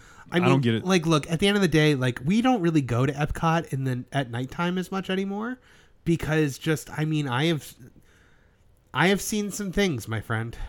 oh, me too. Especially on the weekends. That's the problem. Like if you're local. Like that's the problem with Epcot on the weekends, late at night, is because you get the college crowd over there, I need to tell you a story off the air off the air. about something that happened in Epcot that I I can't tell the story on the air. It's it's it's what happens when you and I get on a show together, Yeah. man. We're gonna have to, yeah. no, but like, yeah, it, it, it was bad. Um, okay, so, uh, but I would say my favorite, if I had to pick one Disney moment that's my favorite, because like the stuff with my family is like a jumble of memories. But I would, I think the day that I proposed to my fiance was probably my favorite Disney memory because it was like That's awesome, man. She had no Yeah. idea, like you know, we were Disney bound. She was Disney bounding Pooh Bear that day, and like I'll never forget through tears. Like the first thing she said to me after she's looking at the ring on her finger, she goes, "I can't believe you proposed to me while I was dressed like Pooh Bear."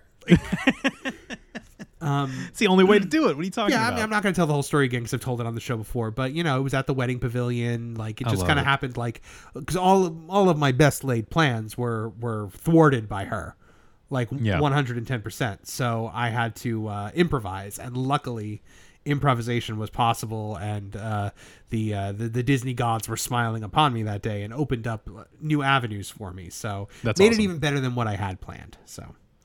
Love it. Stephanie Kanoski says, "Feel better, Pete," and she says, "What if any rides would you want to see revamped or rethemed? What resort would you choose to do an all-day resort day, and what activities would that include?" I, I can go. I can go Uh, first on this one if you Yeah, like. go first. Um, rides that I would like to see revamped or rethemed. I have been saying for a million years that I want to I wanted to see Stitch's Great Escape be turned into Rocket Raccoon's Great Escape. Ooh, and it's Rocket yeah. Raccoon escaping from one of those prisons that he got out of. Yeah, And you just you know, you make it better. Like it's not an unpleasant experience anymore. But I think I'd love like the alien encounter. yeah. I mean, you know, like it, I think making that with Rocket, I would also love to see them take the Speedway and turn it into like Sugar Rush or something. Oh, cool. Yeah. You know, like, I, and yes, I know I'm injecting IP into rides that don't have IP with that, but you know what? I don't care. I like IP. There's a lot of people that get really like weird about that, where they're like, "Stop taking away our in- original stuff and putting IP." And I'm like, I'm here for the IP. Like, I like the IP. Only place I don't. I, I I I love IP at Disney except for World Showcase. Yeah. I- and I don't mind what's there, but that's just because I'm turning into an old man. Like you know what I mean? I'm like, Well, I mean, I didn't love when they turned um, the educational Norway ride into the Frozen ride, but Right. I, I didn't mind Ratatouille because that was an extra area that they built onto it that they didn't like take something away. right. You know, Yeah. Um, but yeah, no, I, I understand that with World Showcase and, in Epcot in general. Like, I mean, the IP infusion into Epcot. I mean, Epcot's kind of have has its own IP with with you know Figment and you know things like that. So I I do understand it. But uh, I mean, you can't tell me that Guardians ride is not. You know, Oh, that would be that would be absolutely epic. I'm gonna go for mine. I'm gonna go right down the street, and I've been screaming this for a long time. We can't keep calling it Tomorrowland without an update to Space Mountain. So the the fact that you have Tron now, Tron helps, but if you would take space and just it doesn't take a lot, but we, it needs new lighting. Yeah. it needs like it needs some work done to it. And I understand. i, I love Space Mountain but you could implement some things into that attraction that would make it infinitely better. For those of you who have done it in Disneyland, it's infinitely better in Disneyland. The overlays are great when they do Star Wars. Um, the Halloween overlay is awesome. You know, it's just it's just a better attraction in Disneyland. And Walt Disney World, if they would just put a little bit of money into it and bring some theming to it, Yeah.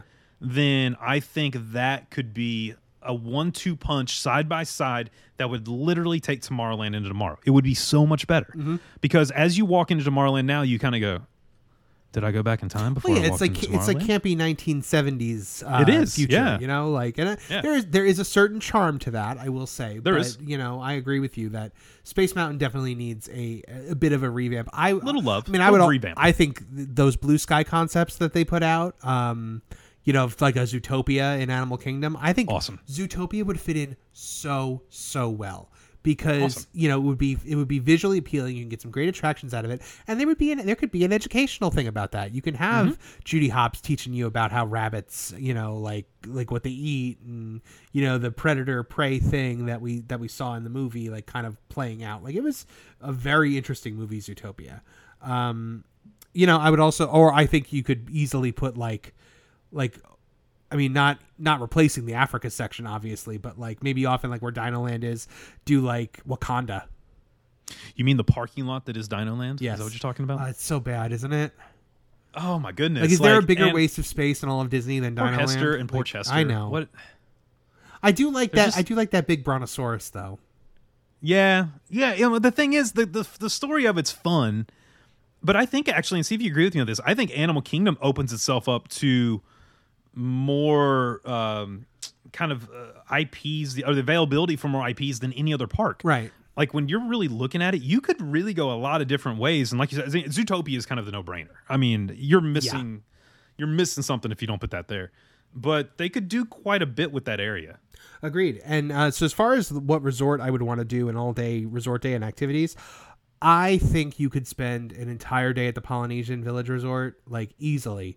And I've done it. And, you know, and I mean, activities, we're talking pool, we're talking about making s'mores at the campfire, we're talking about, um, you know, movies under the stars and that with the big inflatable screen, but also taking a, one of the speedboats out on the Seven Seas Lagoon. I love doing that.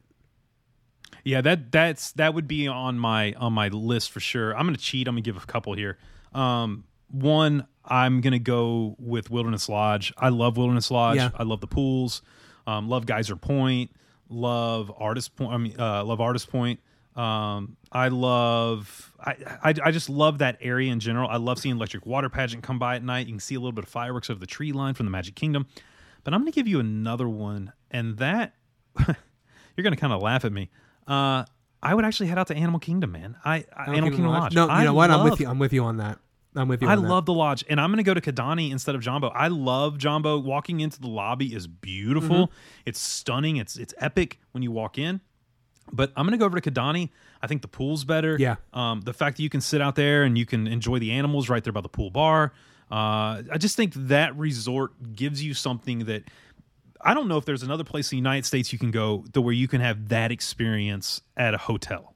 I just don't. No, probably and not. so for me, I can do a full day there, not have any thought about going to a park, and and just enjoy the time, especially at Christmas. Like doing that during Christmas is Ooh, I never even thought about that during Christmas. I've only stayed at Animal Kingdom Lodge one time. Um, Oh, it's I think Christmas It, I think it was cool. Kidani that we stayed at. Yeah. Um, almost positive. I'll find out. But uh, yeah, I could. Yeah, I hadn't even thought of what they do at Christmas time. So that's interesting. Mm-hmm. Yeah. Uh, I mean, you know, and on any of the spa resorts. I mean, if you're a spa person, I think that's you know, like I'm I'm not a spa person, but I, I did come. They almost got me to like get the spa membership for the our first Disney Wish cruise because we did the spa tour, and I'm like, this is really nice. I'm so glad we didn't do it, dude. I never would have gone. Never would have been there. The rainforest room? Is that what you're talking about? Yeah. Yeah. Never- I've done the rainforest room before. Katie and I got suckered into doing a, a couples massage one time. Uh-huh. And this was years ago. And man, it was expensive. It was like $600. But we had like our own private room, couple massage, and we had a, a jacuzzi on the balcony, and they brought some chocolate covered strawberries. But then they're like, "Oh, you know what? You need this lotion," and I'm like, "You, I do need that lotion because now I've had a glass of champagne. course. I'm feeling good. They you know, got you good and so it's another up. like 130 dollars in like oils and lotions going home with me. So Uh, okay, so uh, Thad Paget says, "What is an IP in the parks you'd like to go away, and one that isn't in the parks you'd like to see get representation?" I don't remember you talking about Elemental. What did you think? I didn't see Elemental, like most. I haven't seen it. Like, Yeah. like most of the world. Uh, but I'll, I'll, I heard it's good, though. Yeah, I heard, I heard it's good. I did hear it's okay. I'll, I'll catch it when it's on Disney Plus, and then I'll, I'll let you guys know. But uh, yeah, the um, man, like it's really got to be something big to get me to a movie theater now. Like. Same way. Um, That's why I have all the streaming services. And also, Kev, I like to be able to pause it and go to the bathroom or get a snack, or Right. get a drink. Right. Um, so an IP in the parks that I'd like to see go away, Star Wars. No, I'm kidding. Uh, I, I I do have my problems with modern Star Wars, but I still love Star Wars. Um, an IP in the parks that I don't like. That's hard. Yeah. I mean, look, I love Flight of Passage, but I hate Avatar. So like if if we could turn Flight of Passage into like some dragon riding experience, like in in the Beastly Kingdom, I'd be all for that. Yeah, I. That's a weird fit, man. Um, I understand they're coming out with seventy four more movies, and you know, Yeah, maybe. maybe. it'll maybe it'll hold hold its own water. It took 15 years Uh, to get the second one. yeah, right. I'm gonna be ninety the time the fourth one comes out. Uh, James Cameron will somehow still be the same age. I'm gonna cheat, man, because I don't really think this is an IP, but it, What do you got? I guess it kind of is. It's Rock and Roller Coaster with Aerosmith. Yeah, I, I don't need Aerosmith in the park. I would rather Don't need it. the the rumor a while back that they were going to redo that with Electric Mayhem. I was like, oh my god, yes. Oh, it would have been incredible. It would have been incredible. But I, I, so I just was in Disneyland. Like I said, I rode the Incredicoaster bajillion times. Bring the Incredicoaster here. Put it indoors. Make it um, incredible. Uh, you know, bring the bring the Incredibles there. It fits. It's it's it'll be fun. So I just I don't need Aerosmith anymore. I mean, as for one that's not that's not in the parks that I'd like to see get representation, I think we just kind of answered that with Zootopia. yeah. Oh, 100 percent. I agree. Because like, I'm, and, I'm there's not even, we never even got a single Zootopia meet and greet. Nope. Like, You can meet Judy Hop in Disneyland. I'm just gonna keep plugging Disneyland. yeah, I mean, back in the day, Yeah. back in the day, dude, you were like, whatever there was, whatever the new movie was, it was in the animation courtyard. I do think that this, there is no purpose to have the Star Wars launch bay anymore. No, what is the purpose? that the the purpose of the Star Wars launch bay initially was to give you something to hold over until Galaxy's Edge opened. And Mm-hmm. look, I'm, I'm I love the idea of meeting Darth Vader. Like if that like that's what it's for basically is to meet Darth Vader and Chewie. But I, I mean like I miss the animation courtyard. Like Well, it's just a waste right now. Yeah. Like I just told you, I just did the uh I just did the the Disney Junior and it was just it's it's 8 minutes. It's just not And I'm not saying that it's not it fills a void for for parents with younger kids. Right. But you could move that somewhere. Also, Kev, I'm I'm going to go ahead and say it. It's not that I would never want to see him go, but I'm super worried about the Muppets in Hollywood Studios. I am not worried about that at the moment because I I was worried about it until they put Pizza Rizzo in. And then I was like, okay, It takes one re-theme though, man. And Yeah. that's Star then you you have Star Wars connected, everything connected. Well, listen, when I like when they announced Galaxy's Edge, I was like, well, Muppets are gone. So Goodbye. Like and and I was thrilled beyond thrilled when they weren't. Um, you know, I I always love whenever they add anything Muppet into the park. I mean, eh, you know, I the the things we could have gotten had Yeah. had Henson lived. I mean, you know, to go to the doctor, people. When you're feeling sick, go to the doctor. That's why he he died of very curable, um, like a like bronchitis, basically. Like, Yeah. he died of like a like a cold, essentially. That Yeah, don't got do out that. of control. Take some take some Tylenol. Take some. Yeah, um, go to the doctor.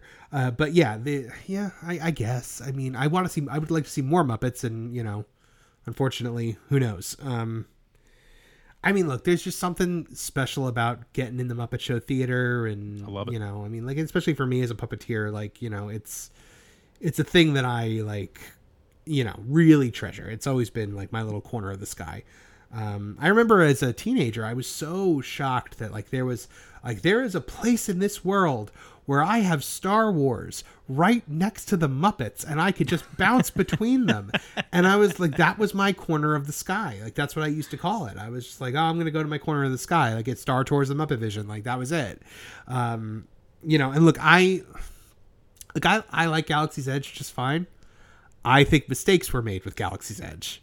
Oh yeah. I think um, chaining it into this time period, which is arguably the most unpopular time period in all of Star Wars, between the two movies that people hate more than anything, I think is not a good idea. Was not a good idea.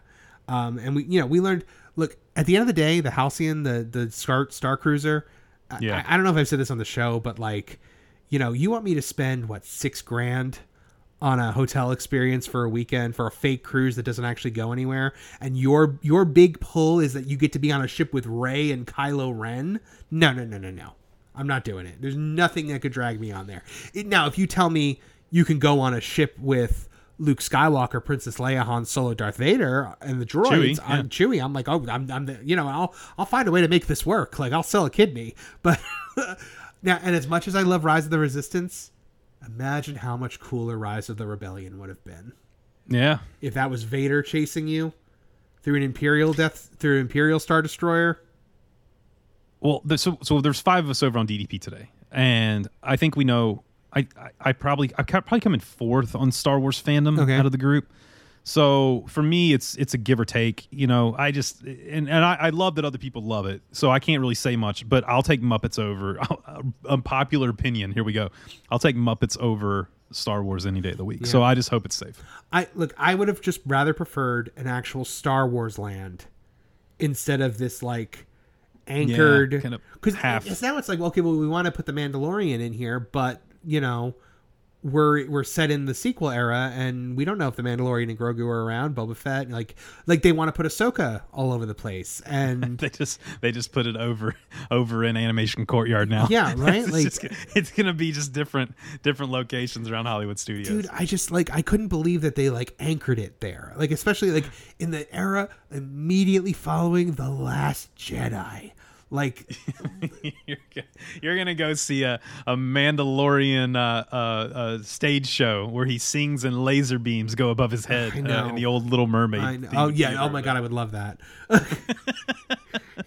uh, uh, okay so yeah uh, that's my that's my little rant i think if they would have if they would have you know allowed it to be about star wars about a celebration Yeah. of all three trilogies and i'm not saying don't put the sequels in the parks i get it that's the new thing they were trying to push it but to have it be only the sequels that was my problem like we finally get a star wars theme park and there's no luke skywalker there's no Darth Vader? Like what?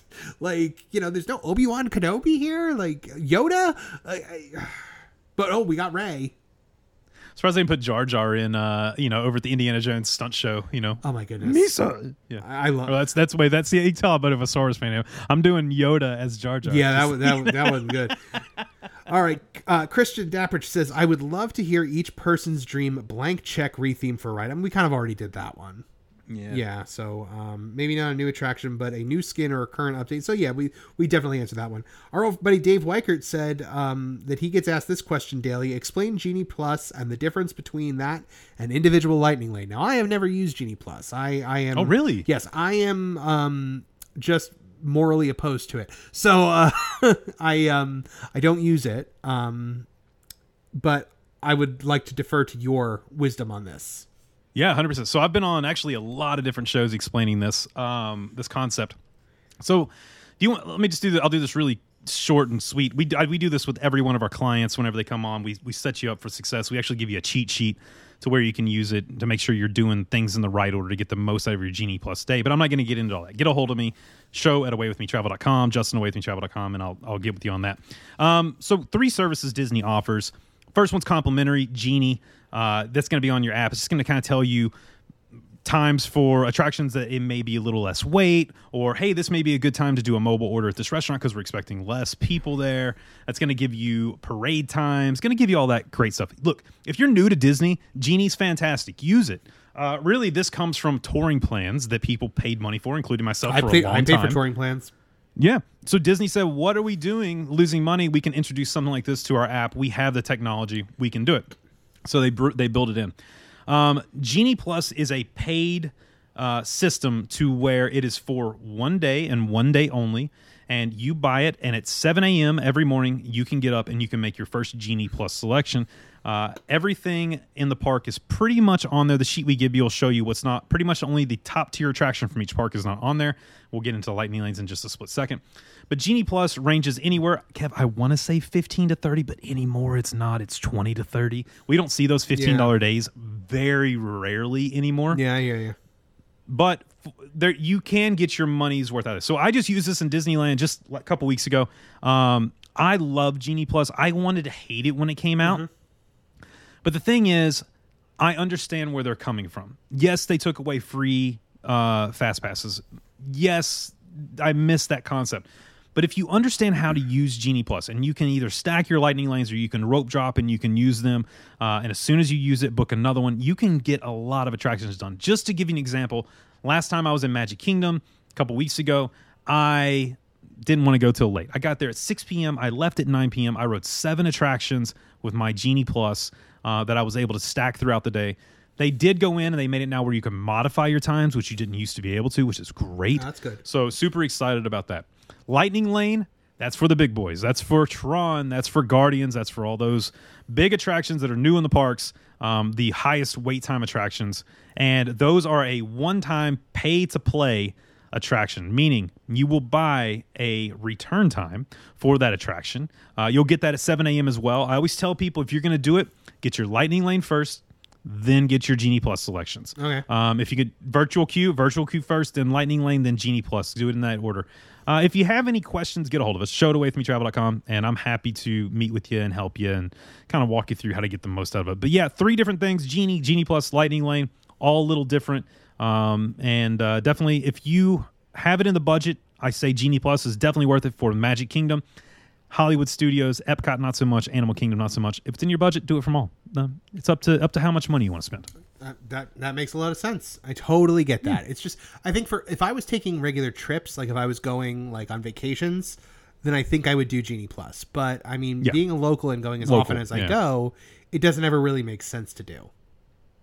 Yeah, it's uh, attractions don't become as important when you're in the parks a lot, Right. But Like, if I- when if I- people are on vacation, I always tell them, Kev, I'm like, plan it in your budget to do it for Magic Kingdom, no matter what. So if you have a family of four, just go ahead and plan. You're spending hundred dollars. Right.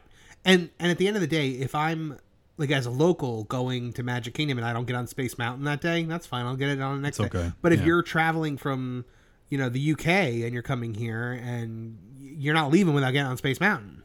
That's it. So Yeah, it's worth it. Pl- plan it into your budget for Magic Kingdom. Plan it into your budget for Hollywood Studios, Epcot, Animal Kingdom. It's up to you. Um, but that would be my kind of order of of doing those. All right, we got three more questions here. This next one is a cruise question, which I know we both love. Uh, Melanie Sims says, "Taking a cruise out of Port Canaveral, and my family is staying in Art of Animation the night before we set sail. Is there a special shuttle from the hotel to the port, or should we grab an Uber in the morning? Do not grab that Uber because there is a shuttle. Like this, the Magical Express might be gone, but we still have the cruise Magical Express, and I see those those buses all the time, and they're amazingly themed. I mean, have you taken these the shuttle these shuttles? Oh, many, sure. many times. I've done multiple modes of transportation to port. I've driven to port many times. I've taken uh, private transportation as far as limos and cars and stuff like that. But a lot of times, I go ahead and I tell all my clients, and I've done it too, take the Disney Cruise Line buses. So not only that, they will pick you up at Art of Animation. All you're going to need to do, if you didn't use a travel agent, uh, is call Disney Cruise Line. It'll be able to set that up for you. They'll let you know. They'll ask where you're staying at. That runs thirty nine dollars per person per way whenever you're doing it. Um, the great part about it is this. If you do Disney Cruise Line transportation, even if you are a first time cruiser, you're going to get an earlier on board time. Oh, that's on the cruise. that's a good hack. Wow. Yeah. So, because they're going to pick you up early, they're going to drop you off early. Why? Because the buses have to be there. They have to be there earlier. Um, so you're going to get an earlier on board time, which makes it really nice. I tell all my clients who are first time cruisers or maybe you're just just getting into it, kind of a silver castaway. Hey, make sure to get there and, and use that bus service. It's really nice. They'll put something in your room the night before, uh, letting you know the location and meetup time at your resort. I recommend get there 10, 15 minutes early just to save yourself, uh, you know, This any is- type of worry. This is only available through, um, like if you're staying at the resort, right? Like it's. resort or uh, Port Canaveral. Uh, I'm sorry, at um, um, uh, the airport. Oh, you Um, can do it at the airport too. Okay. Can, You yeah, will so- it return you to the airport at the end of your cruise? Yes, it will. Yep, hundred percent. Most of the time, I recommend people. I, look, if you're flying in day of cruise, please don't do that. Okay, it's Yeah. a nightmare waiting to happen. Like, don't do it. Come in a day or two before, have a couple days at Disney, stay at a resort, and then take the transportation out. After your cruise is over, the transportation will pick you up. I recommend doing if you have an earlier uh, flight out. I recommend doing express walk off. You can get off earlier. Mm-hmm. You know, be able to get right there. They do recommend you at least have an 11:30 a.m. or later flight to be able to take their transportation Yeah. from Port Canaveral back to MCO. Couldn't come up with MCO earlier for some reason. Don't know why. we were um you know, we were just talking about this the other day i guess oh because we were watching cruising with ben and david and they were like don't fly in on the day of your cruise and we were like Don't do it. i was like i would be so obscenely stressed Oh, doing that like because because i mean look i used to fly all the time for for wrestling like going back and forth to new jersey and Mm-hmm. i mean like the number of times that i was delayed or ca- like canceled or i mean what a nightmare what a nightmare Yeah. i could not imagine i could not imagine yeah. Don't like don't do that. you know your your flight is you know your your flight is delayed and then you like you're sitting in the back of the plane and you got to wait for every you know idiot to get out in front of you and they're taking their time and oh I can't I hate the plane I hate planes I hate flying Yeah, either stay on Disney property, which is what I recommend, or we can get you set up out at Port Canaveral, out Cape Canaveral, out there. Yeah. Have a day at the beach and um, Jetty Park go to Jetty Park yeah, it's a it's great, great. Mm-hmm. beach right there I mean you know um Go out to the pier. yeah my fiance actually introduced me to Jetty Park because she's been going there since she was a child and it's my favorite beach now Yep. So, you know, and it might, uh, yeah. Originally, it was one of the places that was on my list of uh, places to propose. Was Jetty was the pier at Jetty Park? Let me say this real quick too. For for anyone doing like Disney cruise stuff like that, some, especially if you're not familiar with it. One, either get a hold of us, you know, showawaytravel.com. We're happy to help you out. But also, if if not, find someone local. Like find a local travel agent that you know, right? And that way you can you can get on there. You can pick their brain. You know what I mean? You can you can really be set up. A lot of people don't understand how this works, and the fact that most agencies don't charge fees for, for Disney travel. So it's going to be the same cost whether you book it on your own or you use a professional. And it's always good to have the professional in your pocket that we're there to take care of all the details. And if something goes wrong, you've got us. Um, so definitely reach out if you have any questions about that because we're happy to. Look, we don't hide anything. I'll tell you exactly how it works. Actually, we're about to record an Away With Me travel podcast where we are going to go into the nitty and gritty of how the travel industry works because look, it's kind of a no-brainer. Most people don't use TAs because they just don't understand how it works. Yeah. and so a lot of people think a lot of people hear like, wait, what do you mean I have to pay you? Like, what is that? Kind of like nothing. Yeah. Yeah, they, they don't understand how that is No. a situation. Some agencies charge fees. Some agents charge fees. Um, it just depends on on where you're going and stuff like that. But for Disney Cruise Line, get a hold of us. There is uh, for our, our podcast listeners, there's no fees at all. So All right, so Christina McJeffrey, good uh, friend of both of our shows, says, "What's your agenda for Mickey's Not So Scary? Do you suggest jumping in line for Jack and Sally at four o'clock? Do you wait to see the Seven Dwarves till later in the night? What's your idea for the very best way to do this party and ones like it, like Very Merry?" My tips for Not So Scary, I would definitely get in the Jack and Sally line at four o'clock, 100 percent. Uh, if, if that is if that is a big thing on your to do list, you want to get that done as soon as you can because I mean the rest of the night is going to be insane. Um, for the for something like the dwarves, what I did that worked tremendously was I I was I told myself, okay, I'm going to see the second parade of the night. I'm not going to do Super smart. Not going to do the first Boo to You because the first Boo to You is the one that everyone goes to, and when everyone goes to the Boo to You for the, the the first showing, and you're staying later, and you're going to be able to see the second one, go right to the Seven Dwarfs. Yep. You get a great photo up there. Now, I will also say for for Candy, for not so scary, my big tip is always bring a empty backpack. Get a um like ask in one of the gift shops for like a like a plastic shopping bag. Usually they'll give you a clear one. You line the inside of your backpack with the shopping bag. As your trick or treat bags fill up, because they fill up very quickly, You dump the candy into the bag, and now you you know you're ready for more. And then at the end of the night, you just take the bag and pop it out of your backpack, and you've got a huge, clear shopping bag filled with candy that you'll never finish ever. Then you sit in your bed and you eat until you cry happy tears falling asleep. Yes, they're always happy tears. That's, Um, I mean, Very Merry. I I found Very Merry to be a lot more. I, tell, tell me if you agree with this. Do you find Very Merry to be more relaxed? Because I found it to be more relaxed. than oh, it's Not 100% Scary. more relaxed. Yes, Yeah.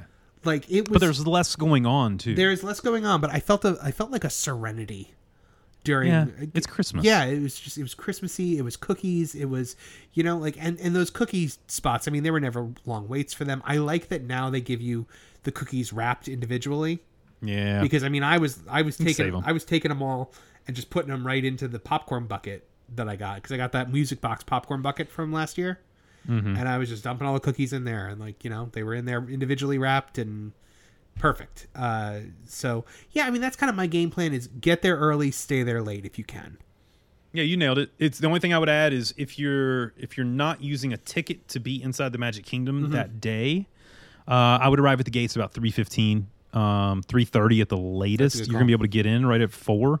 It gets quite busy if you when you're walking up to the Magic Kingdom. If you go to the right side, that, I mean they'll have they'll there- there'll be CMs out there with you know the pumpkins, you know saying Mickey's not so scary. Yeah, and you'll see But you'll you see them in their in their costumes like the, the Costumes. Mm-hmm. green and orange and purple costumes. But get there, get get towards the front of the line because right at four you'll be able to get your wristband, get in the park, and then head straight to Jack and Sally. Because typically, here's the thing: although the event doesn't start till seven, uh, from my experience, I know the couple times I've done Jack and Sally, they've come out at like 4.30, 4.45. Really? They come like, out that early. like they- so yeah, there is- okay. yeah. So now you've met them before the event even starts. Right. Now, but I will point out also that if you meet them that early, your picture with them is in the daylight. No, it's inside now. Oh, is it greet inside? Yeah, it's where Tinkerbell. Yeah. Why was I still thinking that it was over by the gazebo? You know, because I've never done this picture. Yeah. Oh, it's awesome. So the the yeah, it's inside. It's right there. Oh, you know, right where the- Meet the- Mickey yes, is. the Tinkerbell area. I did see them do that for Christmas. I didn't realize they did Yep. that for Halloween also. But I think that's yeah, so it'll be right there. So when you go up, you'll uh and it's cr- it's cool too because it's not just a photo; it's an interaction. I mean, that's the only reason that line takes so long. Oh, yeah, is because they don't just go. Oh yeah, they take your time. They talk to you. They mess around with you a little bit. So it's, It's, not great. like going to Comic Con and, and buying a photo op with Stephen Yeah. Amell and walking in and standing next to you know standing next to him feeling like an ugly chode while they take a quick picture Who- of you and you. Who who was the who's the wrestler? Oh man, I can't remember. He goes to, like every Comic Con and just sits at the at the. Oh, I'm gonna have to look it up, uh, Kevin. I'll have to send you a message. Oh, Virgil. it's like this. Vir- that's it. It's the saddest thing ever. Yeah, He's just Lonely always Virgil. alone. Oh, dude, dude, I've been in locker rooms with Virgil. Like he, he's, you know, you want a po- an interesting you dude. want a polio roid? Like he's, you know, he's. You can't make eye con. The problem with the comic cons, you can't make eye contact with Virgil because if you Oh, make eye contact with him, he's gonna like try to like pull you in. I I remember. um somebody that I had worked for years ago was telling me a Virgil story, and he was like, he's like, yeah, I saw Virgil. He's like, hey man, you haven't called me to work your shows in a while, and he was like, oh yeah, sorry man, I don't have your new number. He's like, I don't got no new number, and he goes, ah, it was worth a try. It's like I've had it forever. Yeah. yeah. I, you Oh, can look yeah, up if you're if you don't know what we're talking about, just Google "Lonely Virgil." Oh, it'll it'll come up. it's sad. I mean, Virgil was a was a wrestler in the WWF. He he came in as the manservant of the Million Dollar Man Ted DiBiase. Uh, he was named. My favorite thing about Virgil is he's named Virgil because uh, this is like the the urban legend. Bruce Prichard denies it, but he's lying. Um, is he was named Virgil because at the time Dusty Rhodes was the booker of WCW, which was All right. WWE's big competitor, and his first name is Virgil. Interesting. So they named him Virgil as like a dig at Dusty Rhodes. Like we're gonna name our manservant Virgil. Virgil. Um, and then but then Virgil Virgil ended up getting like popular. He got over. got big, He, yeah. he he turned on the Million Dollar Man. They had a big match. SummerSlam 1991. Roddy Piper was involved. It was great. But then Virgil goes to WCW, and apparently Dusty's not even on the booking team anymore. And so you know he, so, but like everybody knows Vince McMahon did this thing with Virgil to make him Dusty Rhodes. The story is just that like they're talking about what to do with Virgil, and just the door opens and Dusty's head pops in. and He goes, "We gonna call him Vincent," and his name was Vincent. Yeah, man. It's uh it's definitely Lonely Virgil always sticks in my mind Yeah. whenever I think about Comic Con. Yeah, I mean, but Comic Cons you're also gonna usually see Bruce Bar Beefcake. You're gonna, you know, like it's Yeah. there. There a lot of like a lot of the, the old timers are there. Uh, if you ever see Sergeant Slaughter though at a Comic Con, go up to him. He's a great guy. yeah. Great, great guy. Um, okay, so last question. Uh, Faith Welt Richardson says, "Can families who take advantage of military tickets and rooms still benefit from a travel agent?" Uh, love Faith. Faith's a big part of our DDP Today Sorcerers Running Club. Um, so this is kind of a loaded question, Faith. I just talked about how most agents and agencies don't charge fees whenever we book Disney.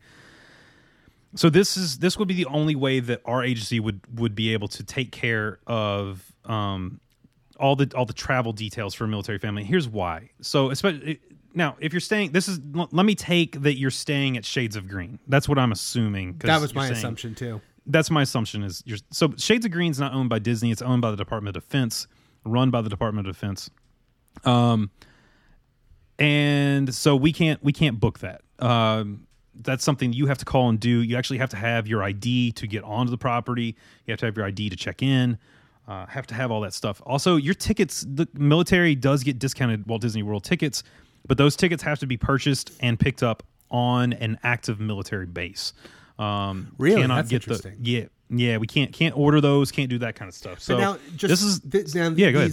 like these military tickets and like Shades of Green. This is only active duty military, right? It's not for veterans. So Shades of Green, I think, is retired military as well. You know, I'm not, I, I'm not as versed in it because I don't book Shades of Green. for some reason, I thought it was only active duty military, but I can I I, I I, I might be wrong. Yeah. Um but yeah, so it's it. Look, look, Faith. I mean, we can definitely take care of anybody that's doing a cash booking for Walt Disney World, Disneyland, all that. But if you're looking Shades of Green, it's something you have to do through Shades of Green. If you're looking military tickets, something you have to do um, through an active on-site military base through that. And the only reason we would charge fees at that point is because you know, look, we're still a business. We're there, there's no, we're not making any money, Right. Of course. um you, you know no one wants to work for free that's just kind of you know i don't think anybody wants i don't think you want to write books for free kev uh, that, is, um, that is a yeah. People try to get me to do it. So but i will say this i do this a lot and and that is for like families who are active military and let's say you're traveling and and it's your first trip and you're one you know you just don't understand and you know you get a hold of me i'm happy to sit down with you i'm happy to sit down with you and and help you out and chat a little bit give you some tips i can't actively book the vacation but i'm happy to do that mm-hmm. because here's what i here's what i've learned kev one these people are incredible you know what i mean yeah, of course. Two, the next time they want to travel, they get a hold of me. Right. You know, if they want to go to somewhere else, then they, they get a hold of me. Because that's the thing. And you so- don't only do Disney and Universal. You can do Anywhere in the world. Anywhere in the world. Yeah. So Faith, you know I'm here. Well, Faith's Faith's family, anyways. Faith, you need me, get a hold of me, and uh, and we'll get you taken care of. But long story short, yeah, we can't book Shades of Green. Can't can't purchase discounted military tickets. Gotcha. Gotcha. All right. Well, that's all of our questions. So Well done. Yeah, we breezed right through them. Well, not breezed right through them. This episode's closing in on an hour and forty minutes, but we we bloviated maybe just a tad, uh, as we are as we, you and I are both chatty Cathys. So uh, you know, whenever we get together, it tends to be a long episode. It's fun. We talked about wrestling. We talked about. Yeah. I mean, we've talked. We hit just about You everything. got so you got to get on those tangents. It's it's uh you know it makes the show more um more real. I- I love it. Uh, well, let me let me uh, say this, Kev. I I appreciate you so much. You know, I've been a fan of Two Men and the Mouse for a long time, and uh, you know, I've been able to become great friends with you over the last few years. And hearing you and Pete back doing shows each and every week, and just the positivity and the life you you bring to the Disney community is so key and so clutch and people need two men in their mouths each and every week. And you're that positive force that you know people look for. There's a lot of podcasts out there that are negative and they're not you know you guys are are, are fun energetic and you bring this positive kind of light to this community. And so i want to thank you one for that and, and thank you uh, for being such a great part of the ydf media community. But two i also want to thank you man for just being a great friend.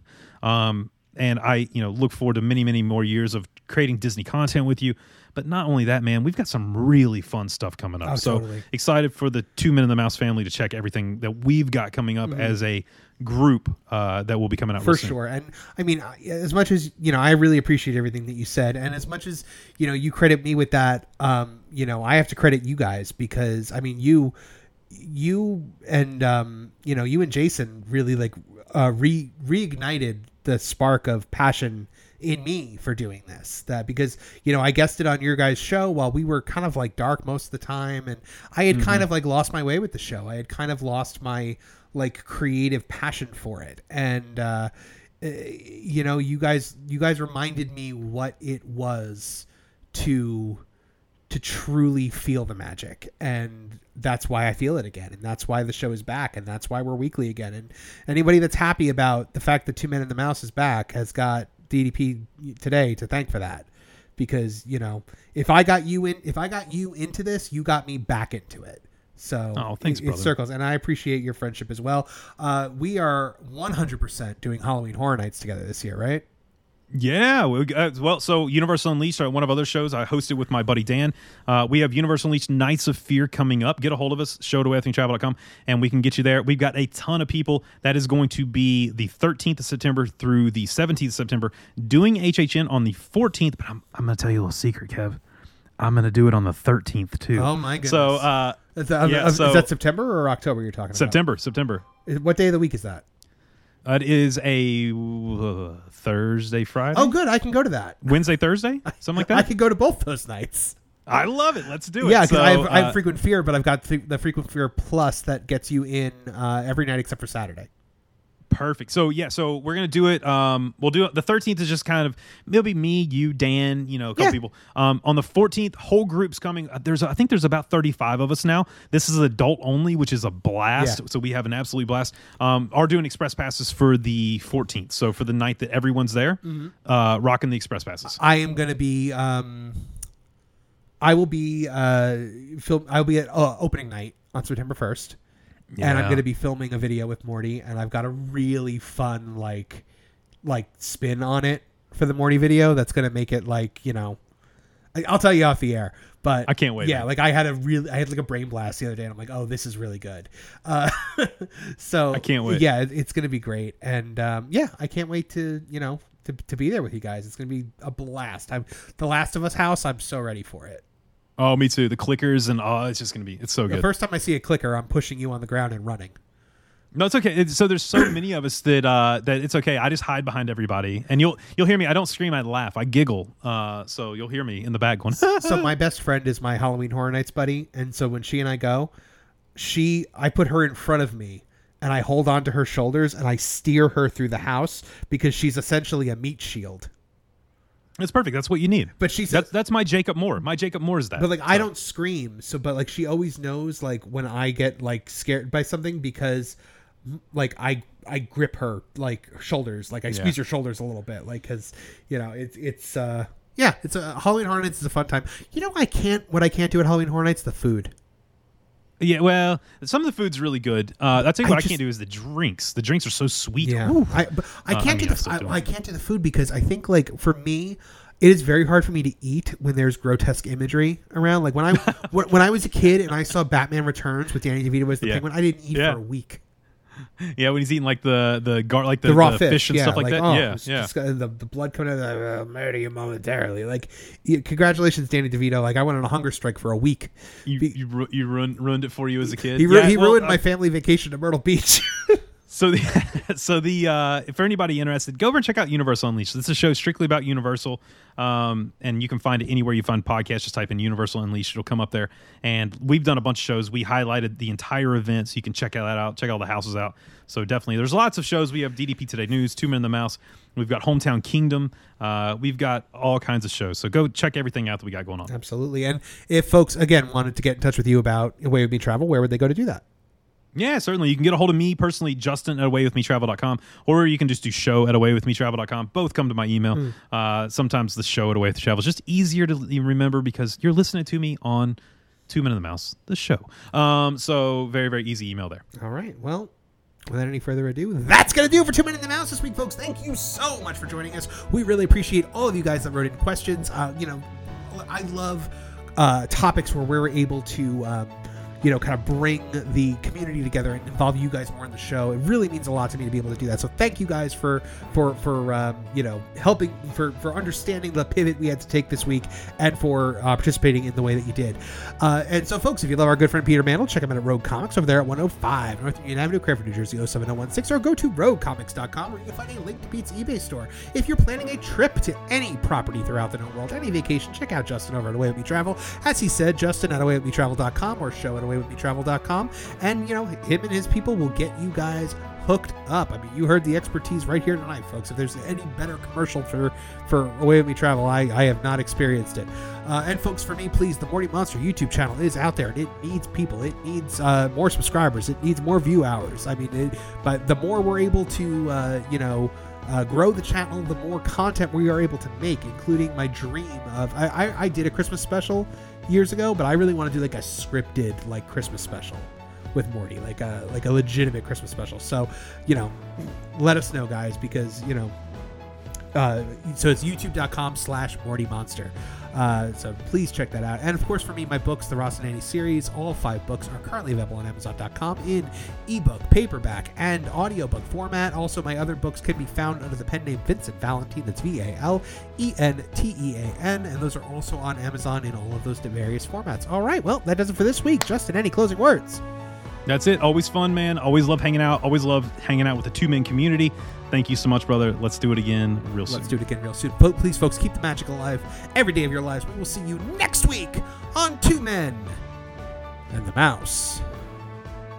So there's a great big beautiful tomorrow shining at the end of every day. There's a great big beautiful tomorrow just a dream away. If you're standing, please hold on to the handrails and stay clear of the doors until the monorail stops completely and the doors open. If this concludes your visit, we hope you've had a wonderful time and will return home safely. Thank you for traveling with us. This has been YDF Media Productions.